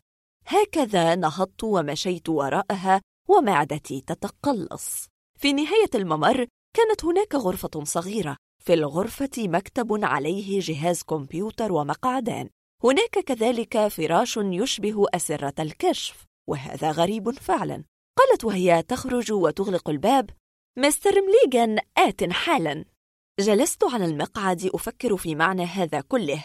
ألقيت نظرة على شاشة الكمبيوتر فرأيت صورة رقمية كبيرة لي. الصورة التي أخذوها يوم قدمت أوراقي. وقبل أن أقرأ المكتوب دخل رجل أمريكي أشيب الشعر متأنق يرفع نظارته على مقدمة رأسه وكان يدخن بنهم مما جعل المكان خانقا. الطريقة الودود المميزة لمن يريد إسقاطك. أعرفها أعرفها. دكتور حجازي أرجو ألا أكون قد تأخرت. ثم جلس وراء شاشة الكمبيوتر. وبدأ يدخل بعض البيانات وقال لي لقد اجتزت كل الاختبارات لكننا ما زلنا بحاجة لاستيضاح بعض المعلومات في حياتك مثلا قلت إنك متزوج لكنك غير مقيم مع زوجتك حاليا فما السبب؟ كيف عرفوا هذا؟ لم أذكر حرفا عن المشاجرة مع زوجتي بصدد كعك العيد عندما قلت لها إنني غير قادر على كل هذا التبذير فكان ما فعلته من دون كلمة واحدة هو أن جمعت ثيابها وأخذت العيال معها وذهبت لتقيم عند أمها في المنصورة. سوف أستعيدها طبعا بمجرد الانتهاء من هذه الوظيفة. طبعا لا يمكن ذكر هذه التفاصيل. لذا قلت وأنا أبتلع ريقي الخلافة تروح وتجيء في الحياة الزوجية. هز رأسه كأنه يفهم. تبا. أعرف هذه العلامات. لم ترق له الإجابة قطعا. كانت سيجارته قد انتهت فأطفأها في كوب قهوة ورقي أمامه وأخرج سيجارة أخرى طويلة أشعلها بقداحة ذهبية. فأدركت أنه لا يبالي بصحته. لحظة. قال لي وهو يراجع البيانات على الشاشة. في العام 1981 حدثت مشادة مع زميلك في العمل. إيهاب الكارساوي إيهاب الخرصاوي. نعم نعم. فقدت أعصابك ودفعته دفعا من أعلى الدرج لولا حظه الحسن لسقط وتهشم رأسه. كيف عرفوا هذا أيضا؟ بالطبع لم أذكر هذه القصة في أي معلومات طلبوها مني. إنهم يعرفون تفاصيل كثيرة وهي علامة مطمئنة. لربما يعني هذا البحث المدقق أنهم يهتمون بي. كنت أمزح لا أكثر دعابة ثقيلة نوعا. هز رأسه في عدم اقتناع وواصل إدخال البيانات. ثم سألني كنت في إنجلترا أثناء تحضير رسالة الدكتوراه؟ وزرت بعض الجمعيات الروحية. هل هذا صحيح؟ كان لي صديق مهتم بهذه الأمور وقد أخذني لبعضها. بعض هذه الجمعيات محترم أو يحاول أن يكون كذلك لكنك لم تنضم لأي منها. بالطبع لا. ولم تقم بالمشاركة في جلسات استحضار أرواح. بالطبع لا هذه المرة كنت أكذب طبعا لكني لم أرد أن أبدو له مؤمنا بالخرافات. أشعر بعصبية وبأن الغرفة حارة جدا. الأمور لا تسير على ما يرام. قلت له فجأة ماذا عن الرجل الذي دخل قبلي؟ هل نجح؟ نظر لي مليا وابتسم ومن الواضح أن هذا الفضول لم يرق له. فضل عدم الكلام. وعاد ينظر للشاشة ثم قال هل جربت أية مخدرات أيام الكلية؟ نعم ولا هل لي أن أفهم؟ كنت أدخن السجائر العادية لفترة قصيرة ثم توقفت عنها وفي تلك الليلة أراد بعض رفاقي أن يمزحوا معي فقدم لي أحدهم لفافة تبغ أشعلها سحبت نفسا منها فبدا للدخان ذا رائحة كريهة غريبة نظرت للفافة فرأيت أن طرفها المشتعل غريب الشكل كذلك. استغرقت ربع دقيقة لأفهم ثم أتخلص منها وأنا أسب وألعن وهم يضحكون حتى دمعت عيونهم. لن أدخن شيئا كهذا أبدا فإن دخنت فليكن وأنا أعرف ما أفعله. وهل أقلعت عن هذا؟ أقلعت عن ماذا؟ لم أبدأ أصلا حتى أقلع. نظر لي بعينيه الرماديتين العجيبتين ورأيت بوضوح الفكرة في رأسه. أنا كاذب لكن كيف أثبت العكس؟ شكه هذا جعلني مريبا فعلا عاد ينظر للبيانات أمامه ثم قال عقيدتك الدينية مسلم أليس كذلك؟ حسن أنا لست خبيرا في شؤون الإسلام لكنني أعرف أنكم تتوقفون عن الطعام والشراب شهرا كاملا كل عام رمضان أليس كذلك؟ هناك من رآك تشرب كوبا من العصير في نهار رمضان هل هذا صحيح؟ لابد أنه رمضان منذ عامين نوبة من نوبات نقص السكر حيث شعرت بأنني غير متزن والعرق البارد يغمرني مع تلك الرجفة في أناملي. عرفت على الفور أن مستوى السكر ناقص وطلبت من العامل أن يحضر لي عصيرا. لو لم أفعل هذا لدخلت في غيبوبة. لم أفعلها سوى مرتين أو ثلاث مرات في حياتي. هؤلاء القوم أجروا عني بحثا مدققا لا يمكن لجهة أمنية أن تجريه. لهذا استغرق الأمر كل هذا الوقت إذن. كان ذلك الإعلان الخاص بهم في جريدة واسعة الانتشار. يقول إنهم شركة أمريكية تقدم فرص العمل والإقامة في الولايات المتحدة. يشترطون إجادة اللغة الإنجليزية ودرجة دكتوراه في أي تخصص. الراتب يسيل له اللعاب فعلا كما أن السن التي يطلبونها تناسبني. ذهبت أولا على سبيل التجربة والدعابة ثم فوجئت بأنني أنجح بلا توقف وأصل للاختبار التالي. في النهاية بدأت أصاب بالرعب وشعرت بأنني يجب أن أحصل على هذه الوظيفة. لن أتحمل الحياة لو لم أحصل عليها. أشعل لفافة تبغ أخرى فقدرت أنه سيموت بسرطان الرئة قبل أن ينهي الاختبار وسألني في العام 1975 ارتبطت بقصة حب مع فتاة اسمها غيداء المنياوي وكانت تهيم بك حبا ثم تخليت عنها هل لديك تفسير؟ قلت في برود للمرة الأولى سيدي ألا ترى أنكم تبالغون في التلصص على حياتي الشخصية؟ أنت أمريكي وقدر علمي أن المسائل الشخصية لا دخل لها في العمل عندكم هذا السلوك كان يروق لي فيكم لكن من الواضح أنني كنت واهما. قال وعيناه تتسعان. طبيعة العمل يحتاج إلى أن نعرف خلفياتك العاطفية. بوسعك طبعا ألا تجيب عن هذا السؤال. وهذا ما سأفعله.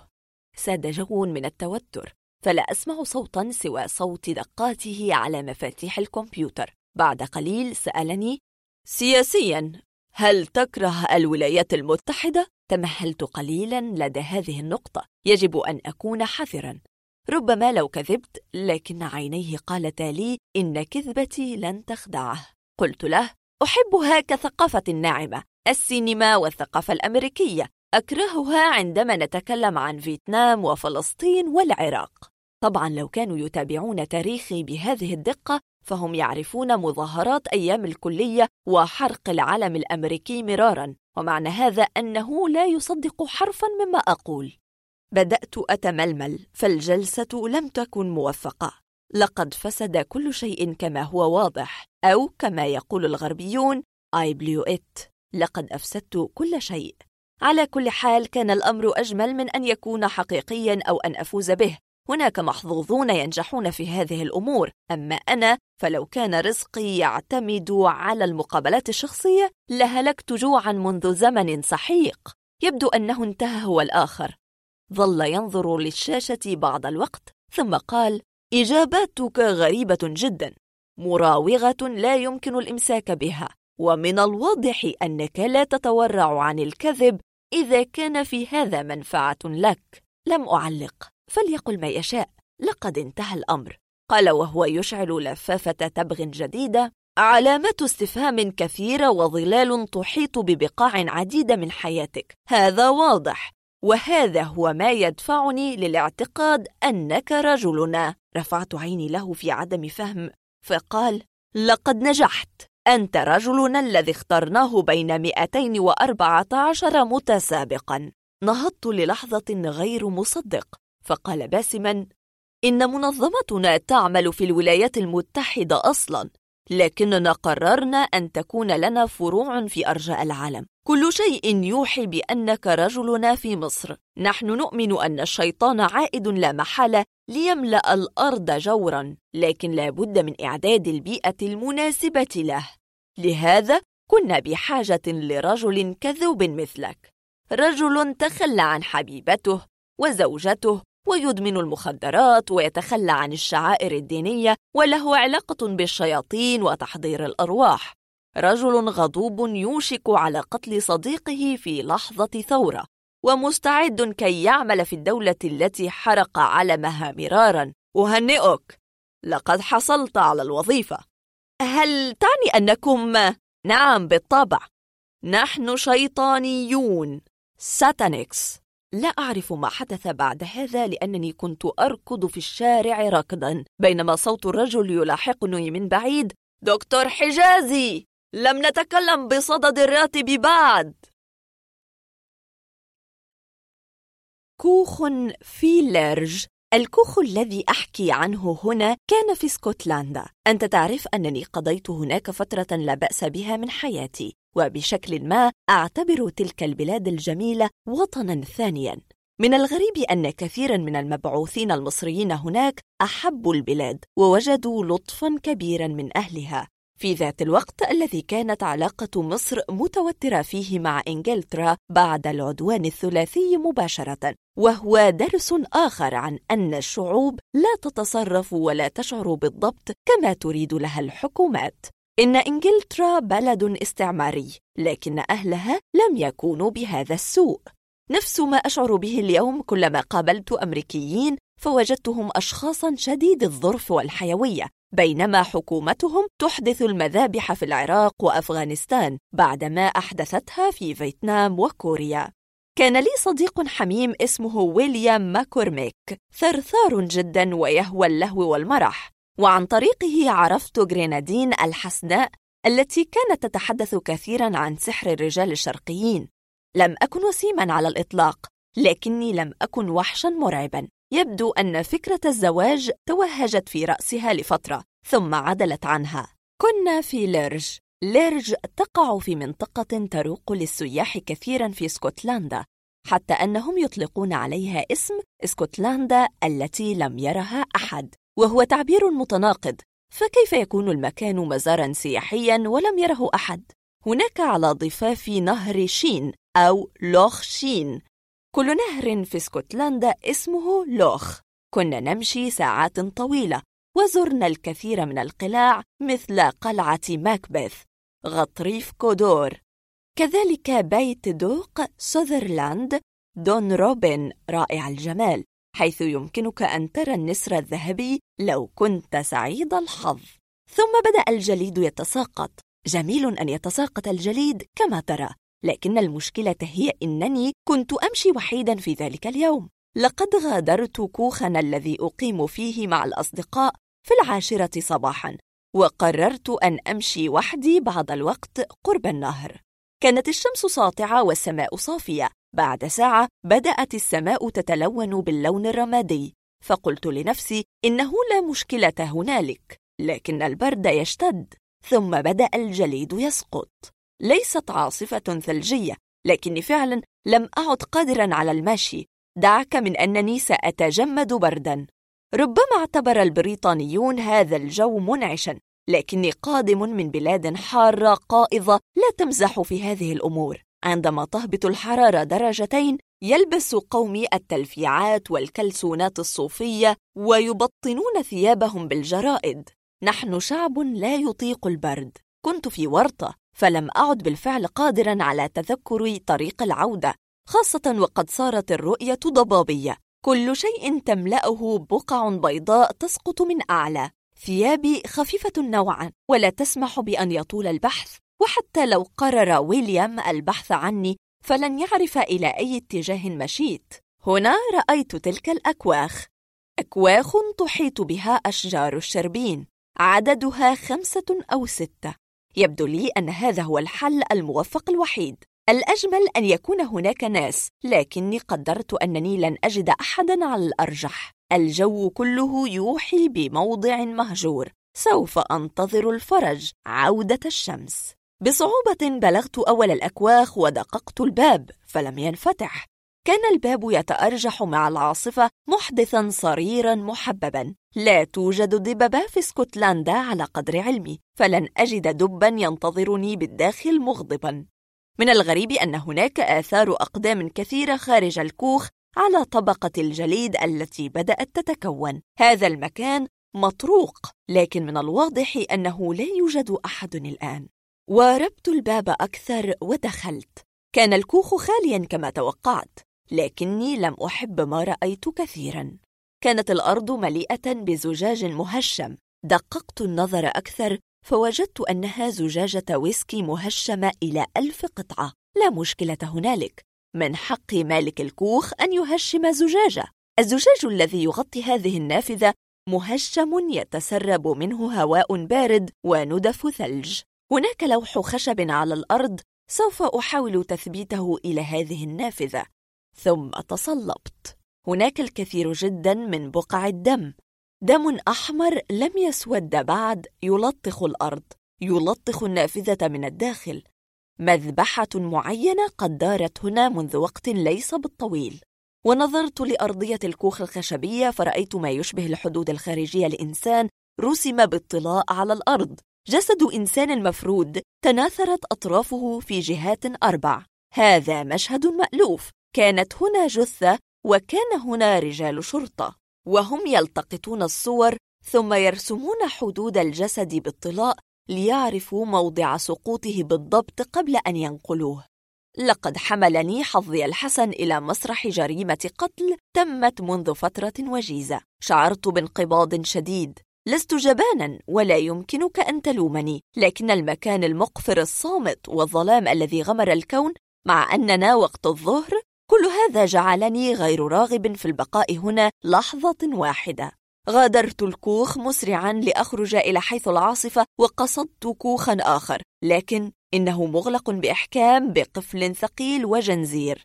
اتجهت لكوخ آخر وجربت. لا شك في أن كل هذه الأكواخ مغلقة بإحكام فلا مفر لي سوى أن ألجأ لهذا الكوخ الكريه.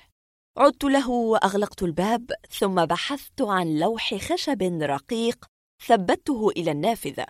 ثم وجدت حبلا فرحت أحاول أن أثبت به هذا اللوح. لقد ساد الظلام الكوخ بعدما انغلقت هذه النافذة. أريد نارا لابد من نار.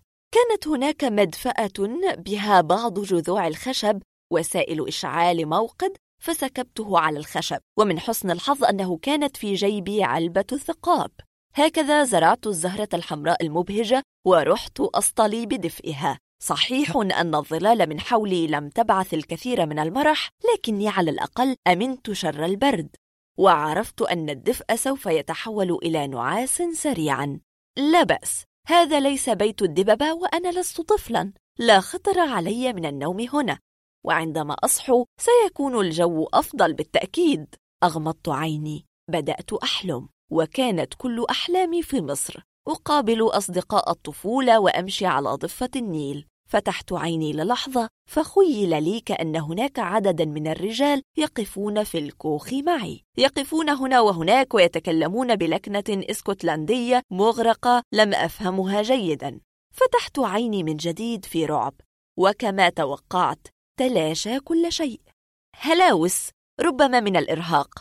ربما هي أحلام تسربت من خلف جدار النوم الذي تكلم عنه الخواجة لاف كرافت ربما البرد قد أثر على خلايا مخي لكن كف عن الميوعة نحن لسنا في ألاسكا. من جديد ثقل جفناي. عدت أحلم فتحت عيني للحظة فبدا لي أن هناك شيئا غريبا. سمعت صوت سبة إسكتلندية بذيئة. فنهضت. وجدت ذلك الرجل الفظ المشعر كأنه من رجال الكهف. أحمر العينين كأنه مسعور يلبس ثيابا رثة توحي بأنه حطاب أو فلاح. أنف ملتهب يشي بأنه سكير أصيل. كان ينظر لي في كراهية وفي يده رأيت بلطة. نعم بلطة. نهضت مذعورا فمددت يدي أتقي شره. لا ليس يدي فلسوف تطير بسهولة تامة. هذه البلطة تبدو حادة. قلت له وأنا أرتجف. لا تسيء الفهم يا سيدي. لقد فاجأتني العاصفة وكان علي أن أجد ملجأ أو أموت. سوف أغادر الكوخ حالا. يبدو أنه لا يفهم الإنجليزية لأنه هوى بالبلطة علي فتفاديتها بمقدار سنتيمتر واحد. أنت مجنون! قلت لك إنني هنا. هوى بالبلطة من جديد فاصطدمت بالنافذة وهشمت زجاجها. هنا وقعت يدي على سلاح. زجاجة ويسكي ممتلئة سليمة لم أرها من قبل فوق رف المدفأة. أمسكتها من عنقها وهويت بها على الجدار فتحطمت. صار في يدي سلاح قاطع خطر لكنه لا يقارن بالبلطة خاصة أن سلاحه يبقيه بعيدا عني. هنا تسارعت ضربات قلبي وعمل الإرهاق دوره. لا من فضلك لا تفقد الوعي. لو فقدته لن تصحو في عالمنا هذا. أرجوك لا. لكن قلبي لم يصغي. وسقطت في ظلام عميق. فتحت عيني من جديد. لا يبدو أنني في العالم الآخر. أنا في الكوخ. منهك تماما. لكني بالتأكيد حي وأطرافي سليمة. لم يبتر شيئا. الكوخ يبدو مختلفا. على رف المدفأة هناك زجاجة ويسكي مليئة. أنا موقن أنها لم تكن هنالك. أنا هشمتها. نظرت للأرض فلم أرى بقع الدم التي كانت هناك. وبالتأكيد لم يكن تخطيط رجال الشرطة موجودا. ما معنى هذا؟ هلوسة أخرى؟ لحظة من فضلك. الرجل هشم الزجاج بالبلطة. فهل معنى هذا أن الزجاج كان سليما؟ عندما دخلت الكوخ كان مهشما فمن أين جاء بزجاج يهشمه؟ أين الزجاج المهشم الذي كان يملأ الأرضية؟ من هذا الرجل الذي هاجمني وماذا كان يريد؟ كنت قد بلغت النهاية فأسرعت بالفرار من هذا الكوخ لن أنتظر لحظة أخرى وسط هذا الجحيم وفي الخارج كانت العاصفة قد هدأت وبدأت الشمس تغمر المكان خجولا كما يجب إنه العصر رحت أركض حتى وجدت بعض معالم الطريق التي أعرفها. من بعيد هذه الظلال لا يمكن أن تكون سوى دون روبن. لم يصدق أحد قصتي. وقد اصطحبت ويليام إلى هذا الكوخ بعد ذلك فلم نجد ما يريب. لم تكن هناك بقع دم ولا تخطيطات على الأرض ولا قطع زجاج مكسور. قال لي الهلاوس تحدث مع البرد أكثر مما تتصور. هذه حقيقة. ابتلعت ريقي ولزمت الصمت في خجل. هنا رأينا ذلك الحطاب الشاب يمر من بعيد. فلما رآنا صاح ابتعدا أيها الشابان عن كوخ جوناثان المخبول قد يقتلكما بالفأس لو رآكما هنا. هرعت في لهفة أسأله عن هذا الذي يقوله فقال كل هؤلاء الحطابين رحلوا لكن جوناثان ظل يعيش هنا وهو يتصرف كالحيوانات الضارية. لا علاقة لنا به سوى أنه يبتاع منا الطعام والخمر. يقولون إن الكوخ ليس على ما يرام كذلك. لما رحل قلت لويليام هل تعرف ما أفكر فيه؟ هذا الكوخ يتصرف بطريقة غير عادية هو الآخر لقد جن الرجل بسبب الكوخ أو جن الكوخ بسبب الرجل. الزمن داخل الكوخ يتحرك بالعكس. لا أفهم. كنت سأنتظر في الكوخ فيدخل جوناثان ويحاول قتلي يحطم زجاج النافذة. أضربه بزجاجة الويسكي لكنه يتمكن من قتلي. بعد هذا يصل رجال سكوتلاند يارد ليفحصوا الكوخ الذي تغطى بالدماء يرسمون تخطيطا حول الموضع الذي لقيت حتفي فيه.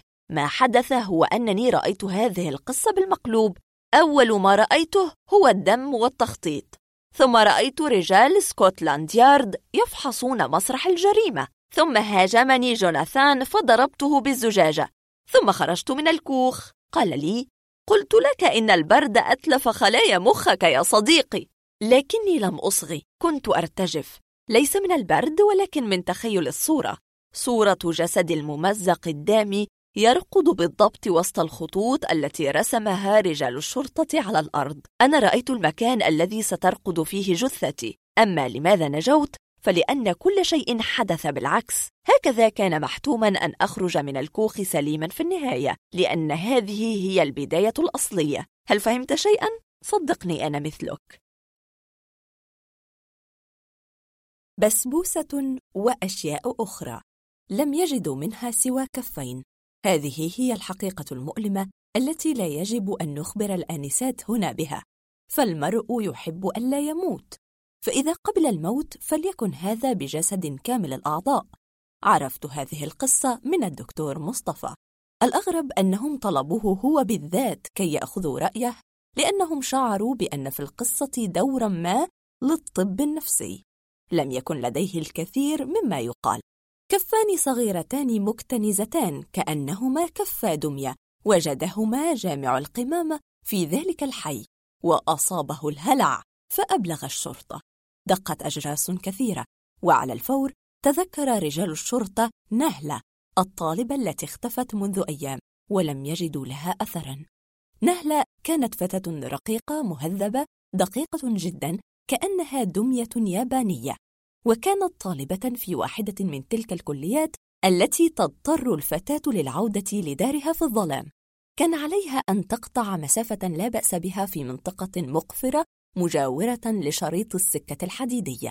لا لم يبتر القطار يديها لأنه لا يفعل ذلك بهذه النظافة. هذا البتر عمل واحد خبير. فقط هناك آثار عنف شديد على الكفين كأنما كانا يقرعان شيئا بلا توقف. كما أن الأظفار قد انتزعت من مكانها وهناك حروق واضحة في اللحم. لم يطلب مختطفها مالا ولم يهدد بشيء ولم يعد بإرسال إصبع قدمها في البريد كما يفعلون في الأفلام الأمريكية. فقط اختطفها لغرض بسيط هو قطع كفيها. هل ما زالت حية؟ ربما. لكن رجال الشرطة رجحوا أن لا. كان على قاتلها أن يتخلص منها بعد هذه الفترة الطويلة إما حية أو ميتة.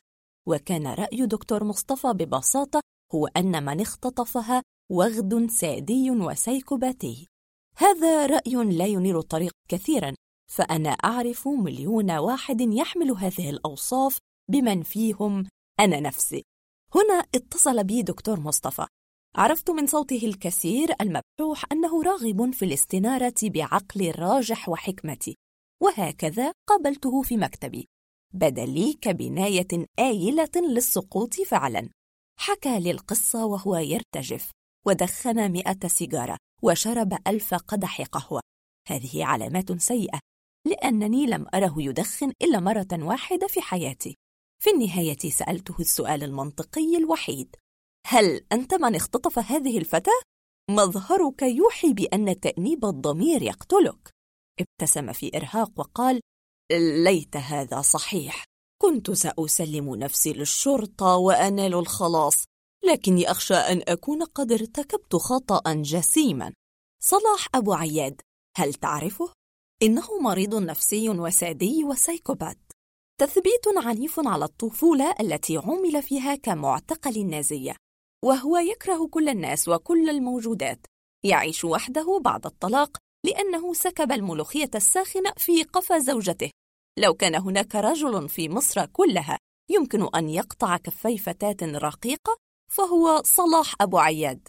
كان صلاح نزيل المصحة النفسية وقد أشرف دكتور مصطفى على علاجه.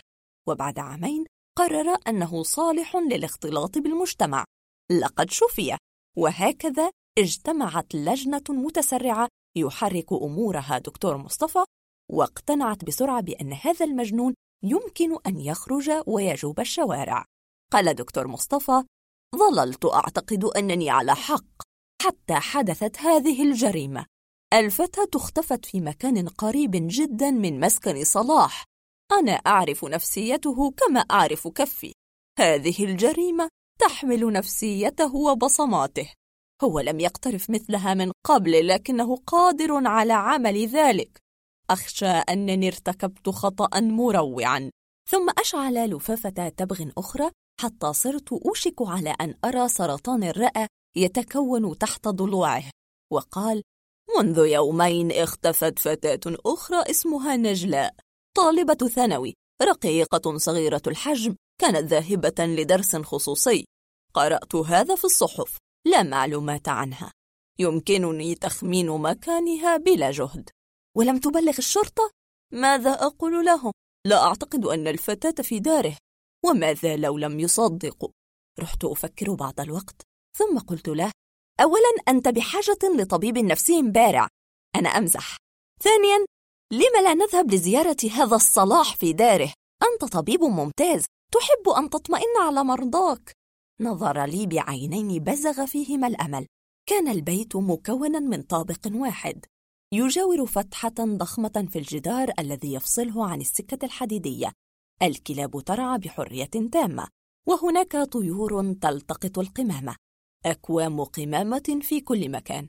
أقرب بيت على بعد خمسين متراً. على كل حال عندما يمر قطار يمكن لأي واحد أن يحمل لداره فيلاً دون أن يلاحظ أحد. البيت نفسه مشروع بيت مكون من القرميد الأحمر وهناك فناء علقت به بعض الثياب المتسخة المغسولة فرضاً. دققنا الباب مرارا فعوى كلب ثم سمعنا من يسب أمنا من الداخل وبعد قليل ظهر لي وجه. هذا وجه مريض نفسي لا شك في هذا. وجه سفاح مجنون. لو كنت الحاكم لأعدمت هذا الرجل بلا مناقشة. عرف دكتور مصطفى فرحب به بحرارة ودعانا إلى الداخل. كان البيت حقيرا كما توقعت لكن لا توجد غرف داخلية أو أقبية. أعد لنا بعض الشاي ثم ملأ بيده طبقا من شيء مقزز ووضعه أمامنا وحلف أن نأكله. ما هذا؟ بسبوسة؟ هذا المجنون صاحب مزاج إذن.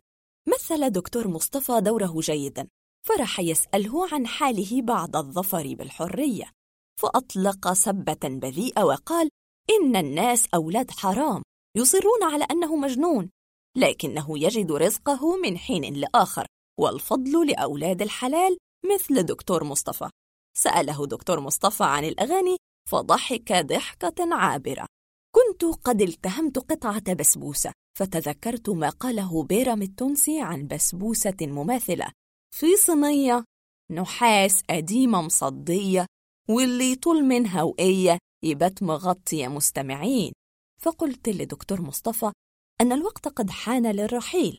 هكذا مد يده في جيبه ووضع ورقة مالية أمام الرجل. لما غادرنا المكان سألني دكتور مصطفى عن رأيي.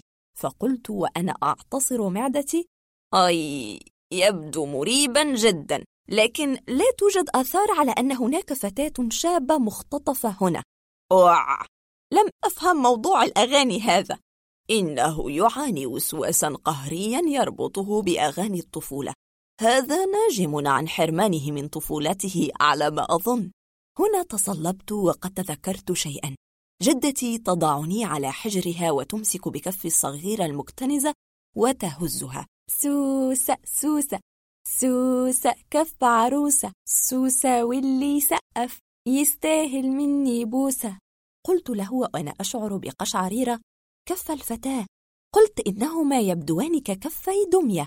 كف عروسة. مكتنزتان صغيرتان. لا أفهم. يجب أن ندخل بيت هذا الرجل في غيابه. قل لي أنت صديق رئيس المباحث هنا. سوف ترتب لنا أن يستدعوه في قسم الشرطة لغرض ما.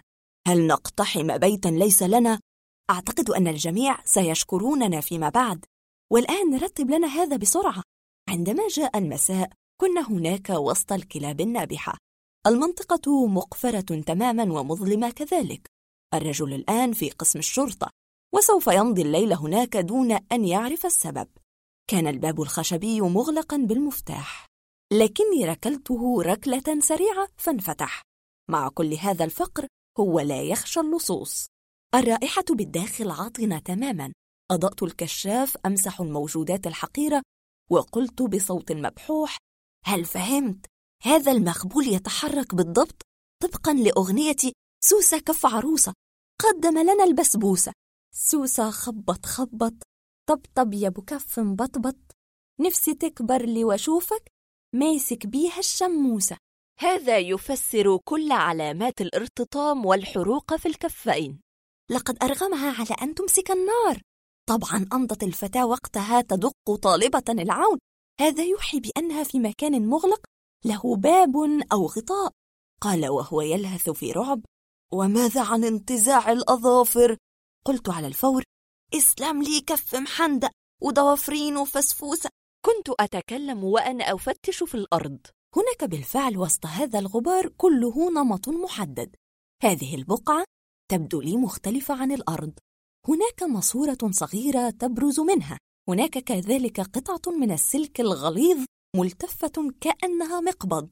انحنيت وتفحصت هذا المشهد ثم مررت يدي على الماسورة. الفكرة التي خطرت ببالي هي منظار الغواصة ربما هي الشفاط الذي يتنفس به الغواصون. قال دكتور مصطفى وقد بدأ يعزف نفس اللحن. نونو أوي إنما محسوسة. أليس كذلك؟ بلى رفعت عيني له وقد بدا لي هذا منطقيا فعلا. دققت على الأرض مرة ومرتين. هنا لشدة ذهولي سمعت دقات مماثلة من أسفل. دق دق دق دق بكفوفك بكفوفك دش دش خوفك بكفوفك دق دق دق دق. عصفورة قلبي تزقزق. مددت يدي وعلى ضوء الكشاف تمكنت من رفع المقبض. ارتفع لوح ثقيل من الخشب وعلى ضوء الكشاف أمكنني أن أرى تلك الحجرة الصغيرة تحت الأرض. في حجم كشك السجائر لو وضع بالعرض واستطعت أن أرى تلك الفتاة الرقيقة صغيرة السن مقيدة اليدين مكممة. كانت يداها مقيدتان من الأمام مما جعلها قادرة على دق الباب الخشبي لكنها يئست كما هو واضح. كانت تنظر للكشاف في ذعر باكية ترتجف. لا يصلها بالعالم الخارجي سوى ذلك الأنبوب الذي يمدها بالأكسجين. كان من المستحيل أن نجدها بالفعل. لا يمكنك أن تجدها ما لم تبحث عنها بعناية. نونو أوي إنما محسوسة. نزعت عنها الكمامة فشهقت باكية. كان فمها ملوثا بمادة لزجة. عرفت على الفور أنها البسبوسة. كان يدسها في فمها دسا لتبقى حية. وكانت هناك مجموعة ممتازة من المدي وشاطور جوار الفتاة. إن الحفل لم يبدأ بعد. راحت تبكي وتمسح البسبوسة والدموع والمخاط في كتف سترتي. ثم قالت وهي تشهق من أنت؟ صديق ما اسمك يا بنيتي؟ نجلاء نجلاء أبو عياد لم يبدو للاسم ذا دلالة ما إلى أن قالت في رعب لو عاد أبي سيمزقكما هنا فقط تذكرت الاسم ونظرت إلى دكتور مصطفى كأنني أستغيث فقال كمن فهم بابا هنا في أوضتك ضيفك ابقي هاتيله بسبوسة المجنون التزم بالأغنية حرفيا حتى أنه اختطف ابنته من مطلقته. هذه هي طريقته في الانتقام. لو كنت أعرف اسمها الكامل لخمنت أسرع.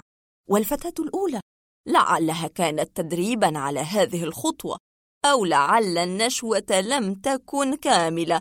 لا أعرف. المهم أن نفك وثاقها ونفر من هنا. هنا صرخت الفتاة. الفتاة الأخرى! اسمها نهلة. قال لي إنها مدفونة هنا جواري. لما خرجنا من البيت المظلم وأدرنا محرك السيارة شعرنا بالأمان للمرة الأولى. الفتاة كانت راقدة في المقعد الخلفي. لا تكف عن ترديد. سوسة سوسة كف عروسة. قلت لدكتور مصطفى سوف نتجه لقسم الشرطة حالا ولكن أحب أولاً أن أبدي رأيي في براعتك الطبية. الرجل مجنون كقملة. وأنت قررت أنه جدير بالخروج للمجتمع والحياة وسط أسرتي وأسرتك؟ لم يرد ومد يده ليفتح جهاز المذياع هنا لحظنا السيء دوى صوت عفاف راضي الرخيم يغني سقف لي وعلى تسقيفك تمشي الدنيا على كيفك سوسة كف عروسة أرق الرعب؟ تريد أن أكلمك عن الرعب؟ هل تدرك حقا أن هناك أنواعا منه لا يستطيع القلم ولا اللسان التعبير عنها؟ هل تدرك أن رعب المقابر والساحرات الشريرات واللعنات التي دفنت في جوف الموتى ليس هو الرعب الأكثر تأثيراً؟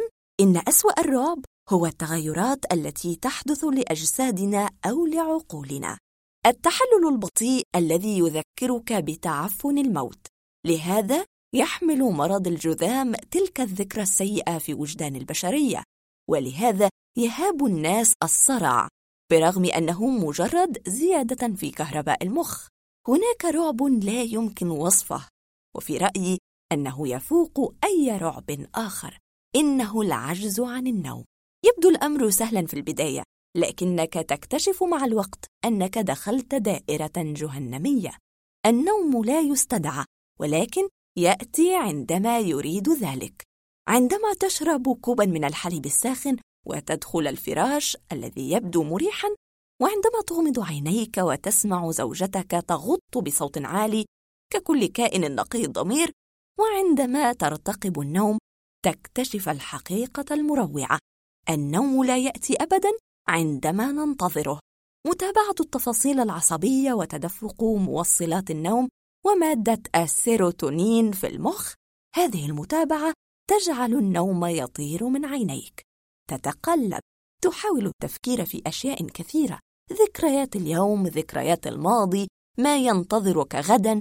ثم تكتشف أنك ما زلت يقظا وأن التنميل يغزو ذراعك اليمنى. فتنهض وتتقلب. لا بأس. هذا وضع مريح أكثر. ربما تنام الآن. المزيد من تدفق الذكريات وصوت الغطيط. أنت الآن في الماضي. تقابل أشخاصا رحلوا أو ماتوا وتتبادل معهم كلمات وتعتذر عن أفعال ارتكبتها منذ زمن.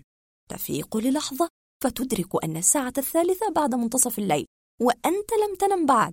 لقد صارت ذراعك اليسرى منملة. تحاول النوم على ظهرك وتفتح عينيك لتنظر للظلام المسطح. فهذا يساعد على النوم كما يقولون. لكنهم نسوا أن الظلام يصلح كلوح كتابة. كما في المدرسة تكتب ذكرياتك بالطبشور على الخشب الأسود وتمر ساعة ثم تفيق لتجد اللوح مليئا بالكتابة وتدرك أنك لم تنم بعد. تذهب للحمام لإفراغ المثانة. تعذبك فكرة أن الجميع نائم يستعيد توازن جهازه العصبي. الكل يحلم ويخرج رغباته المكبوتة بشكل رمزي بينما أنت تحتفظ بكل هذا السواد. الأرق نوع من الإمساك العصبي. لا يمكن تفريغ أحشائك العصبية من ذكرياتها المؤذية مهما حاولت. يبدو أنني بدأت أخرف. الفراش بعد كل هذه الحركة لم يعد يرحب بأحد. الصورة المنظمة الموحية بالاسترخاء ولت للأبد لتتحول إلى أرض حرب معادية. مئة ثانية في الملاءة ومئة تجعيدة والوسادة لن تعود أبدا لوضعها القديم. كأنك تحاول النوم في أرض تدريب مدرعات. في الخامسة صباحا يتسلل نور النهار البكر حديث الولادة إلى الغرفة وتدرك أن كل شيء صار حقيقيا. لقد غاب الظلام وغابت الظلال ولم يعد الحلم ممكنا. من جديد تذهب للمطبخ وتشرب كوبا من اللبن البارد على أمل أن تظفر بساعة أخرى قبل موعد العمل. العصافير تسخر من عجزك فوق كل أشجار الشارع. من جديد تتقلب ألف مرة وتدعو الله أن ينقذك من هذا الجحيم. فتأتي النجده على صورة يد حازمة تهزك. محفوظ! محفوظ! حان الوقت! أنت الآن تواجه العالم من دون السلاح الوحيد الذي وهبه الله للإنسان وأنقذه من براثن الفهد وأنياب الأسد وسم الأفعى. السلاح الذي جعله يحكم كل الكائنات ويغزو الفضاء. العقل. لم يعد لديك عقل. كل شيء زائغ ماسخ اللون. كل شيء مزدوج. كل قرار صعب. حتى رفع كوب الشاي لشفتيك يبدو بحاجة لتفكير وتحميص. الأرق رعب لا نهاية له. ألا ترى هذا معي؟ يتكرر هذا السيناريو عدة أيام. فتطلب رأي دكتور مصطفى. لا يبدو أن لديه حلولا معينة عميقة. فقط يخرج روشتة طبية عليها توقيعه ويكتب لك بعض العقاقير. لا شاي ولا قهوة بعد الخامسة عصرا. جرب أن تعد غنمك. جرب أن ترغم عينيك على أن تفتحا في الظلام. لا مجهودات عنيفة في المساء حتى لا يتزايد الأدرينالين. تبتلع الأقراص وتدخل الفراش لكن الكارثة تحدث. من جديد أنت تنتظر النوم.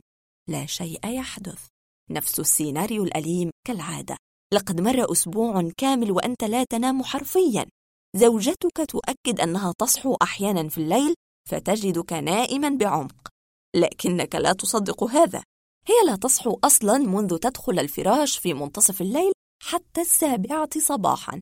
فمتى رأت أنك نمت؟ ولو كان هذا صحيحاً فكمية النوم غير كافية وغير مشبعة. يقولون إنه عليك أن تدخل مرحلة النوم المتناقض وأن تحلم حتى يصير النوم ذا جدوى. في اليوم الثامن نهضت في الثانية بعد منتصف الليل. اتجهت للمطبخ لتشرب المزيد من اللبن ثم فجأة خطرت لك الفكرة. اتجهت لتلبس ثيابك في صمت تام حتى لا توقظ أحدا. السويتر الأسود ذو ياقة الفراء يبدو مناسبا لهذا البرد. في صمت مماثل انغلق باب الشقة خلفك وها أنت ذا تمشي في الشارع الخالي البارد. لا صوت سوى نباح الكلاب من بعيد وصوت سيارة يركبها شاب مجنون متهور. تمشي وأنت تراقب ظلك الفارع الممتد أمامك على الأسفلت. كنت تعرف أن هناك إنترنت كافيه يظل مفتوحا طيلة الليل على بعد شارعين. وهكذا وقفت أمام المحل المغلق الذي يحيط به زجاج أسود معتم. أزحت الباب الزجاجي الثقيل ودخلت. بالداخل كان المكان معتما ما عدا الضوء الأزرق من بعض الشاشات. لا يوجد الكثير من الأشخاص طبعا من هو هنا مدمن إنترنت حقيقي أو ليس له مكان آخر يقصده. هناك نحو ستة فتية في عمر ابني يجلسون أمام الشاشات ويبدو أن منظري وتقدمي في السن أثار دهشتهم. جلست أمام شاشة فدنا مني رجل له شارب رفيع منسق بعناية وقد بدا مرتبكا.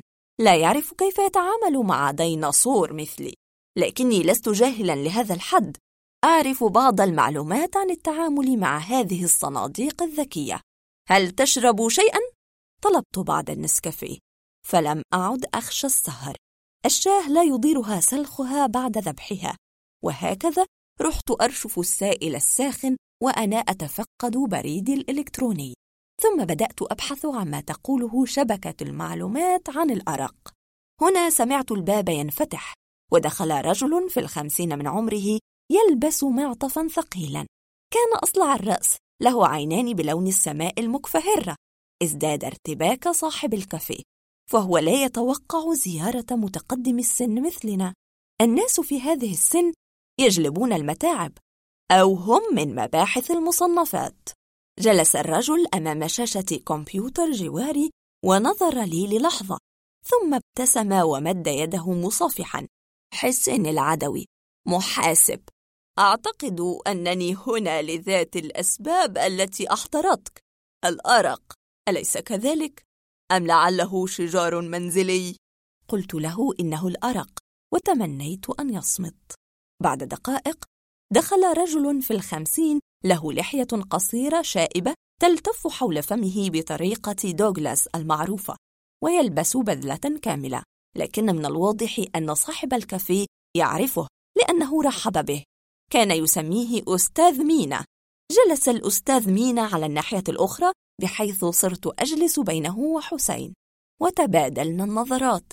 يمكن بلا كلام كثير أن ندرك أننا جميعا نمر بذات المأزق.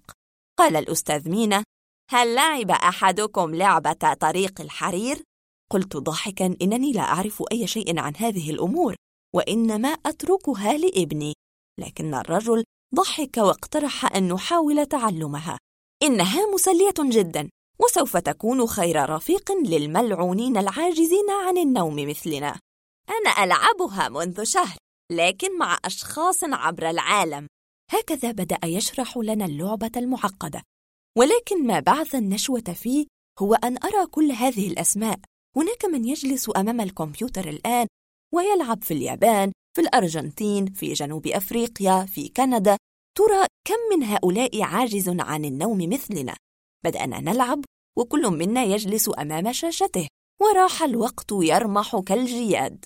وكنت سعيدا لأنني لست الوحيد لي رفاق في تعاستي هذه عندما تسلل ضوء النهار عبر فرجة الباب نهضنا وتثاءبنا وأصر حسين على أن يدفع هو هذه المرة على أن أدفع أنا غدا سألته في جزع من أين تعرف أننا سنكون هنا غدا؟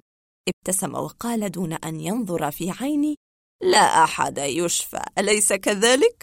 كانت نبوءته صادقة تماما. في اليوم التالي كنت هناك ووجدت الرجلين هناك. يا لها من لحظات أمام الشاشات وسط ظلام الكافيه كأننا لم نعد نستطيع الحلم فصنعنا لأنفسنا عالما صناعيا من الحلم. فقدت القدرة على عد الأيام. لا أذكر كم يوما ذهبت إلى هذا المكان ولا كم من النقاط أحرزتها في تلك اللعبة. ولا كم من النقود أنفقت على شراء السلكات كما يسميها الشباب. من الغريب فعلا أن تستلب هذه الألعاب من في سني. لكن هذا حدث وبدأت أعرف أن ابني ليس أحمق جدا إلى أن جاء يوم كنت أجلس فيه أمام التلفزيون مع الأسرة وكنت أستعد لليلة أخرى سوداء. كان الفيلم يظهر أسرة سجنت في بيت يحترق وهذا أثار قلق زوجتي. فقالت لي بشكل عابر موضوع بوابة البناية هذه لا يمكن أن نعتمد على إيقاظ البواب لو حدث مكروه. يجب أن تستنسخ لنا مفتاحا أو اثنين. لم أستوعب كلامها فعدت أطلب أن تكرر ما قالت. أنت تعرف أن بوابة العقار الحديدية تم تغييرها ولم نحصل على المفتاح بعد. من يرد مغادرة البناية أو العودة لها ليلا لابد أن يوقظ البواب ليفتح له. أما في النهار فالبوابة مفتوحة.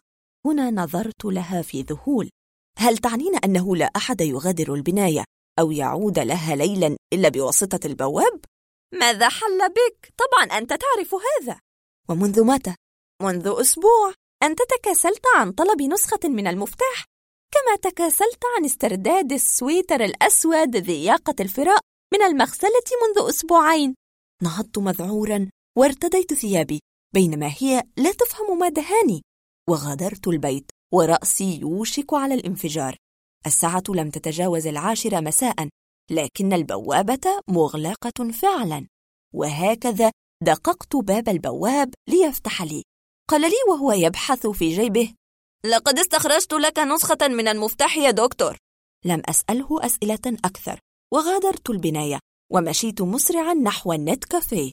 أزحت الباب الزجاجي لأدخل عالم الظلام المتألق بالداخل. ورأيت الشاب ذا الشارب الرفيع. اطمأننت قليلا. لكنه باغتني بسؤال بسيط. أية خدمة؟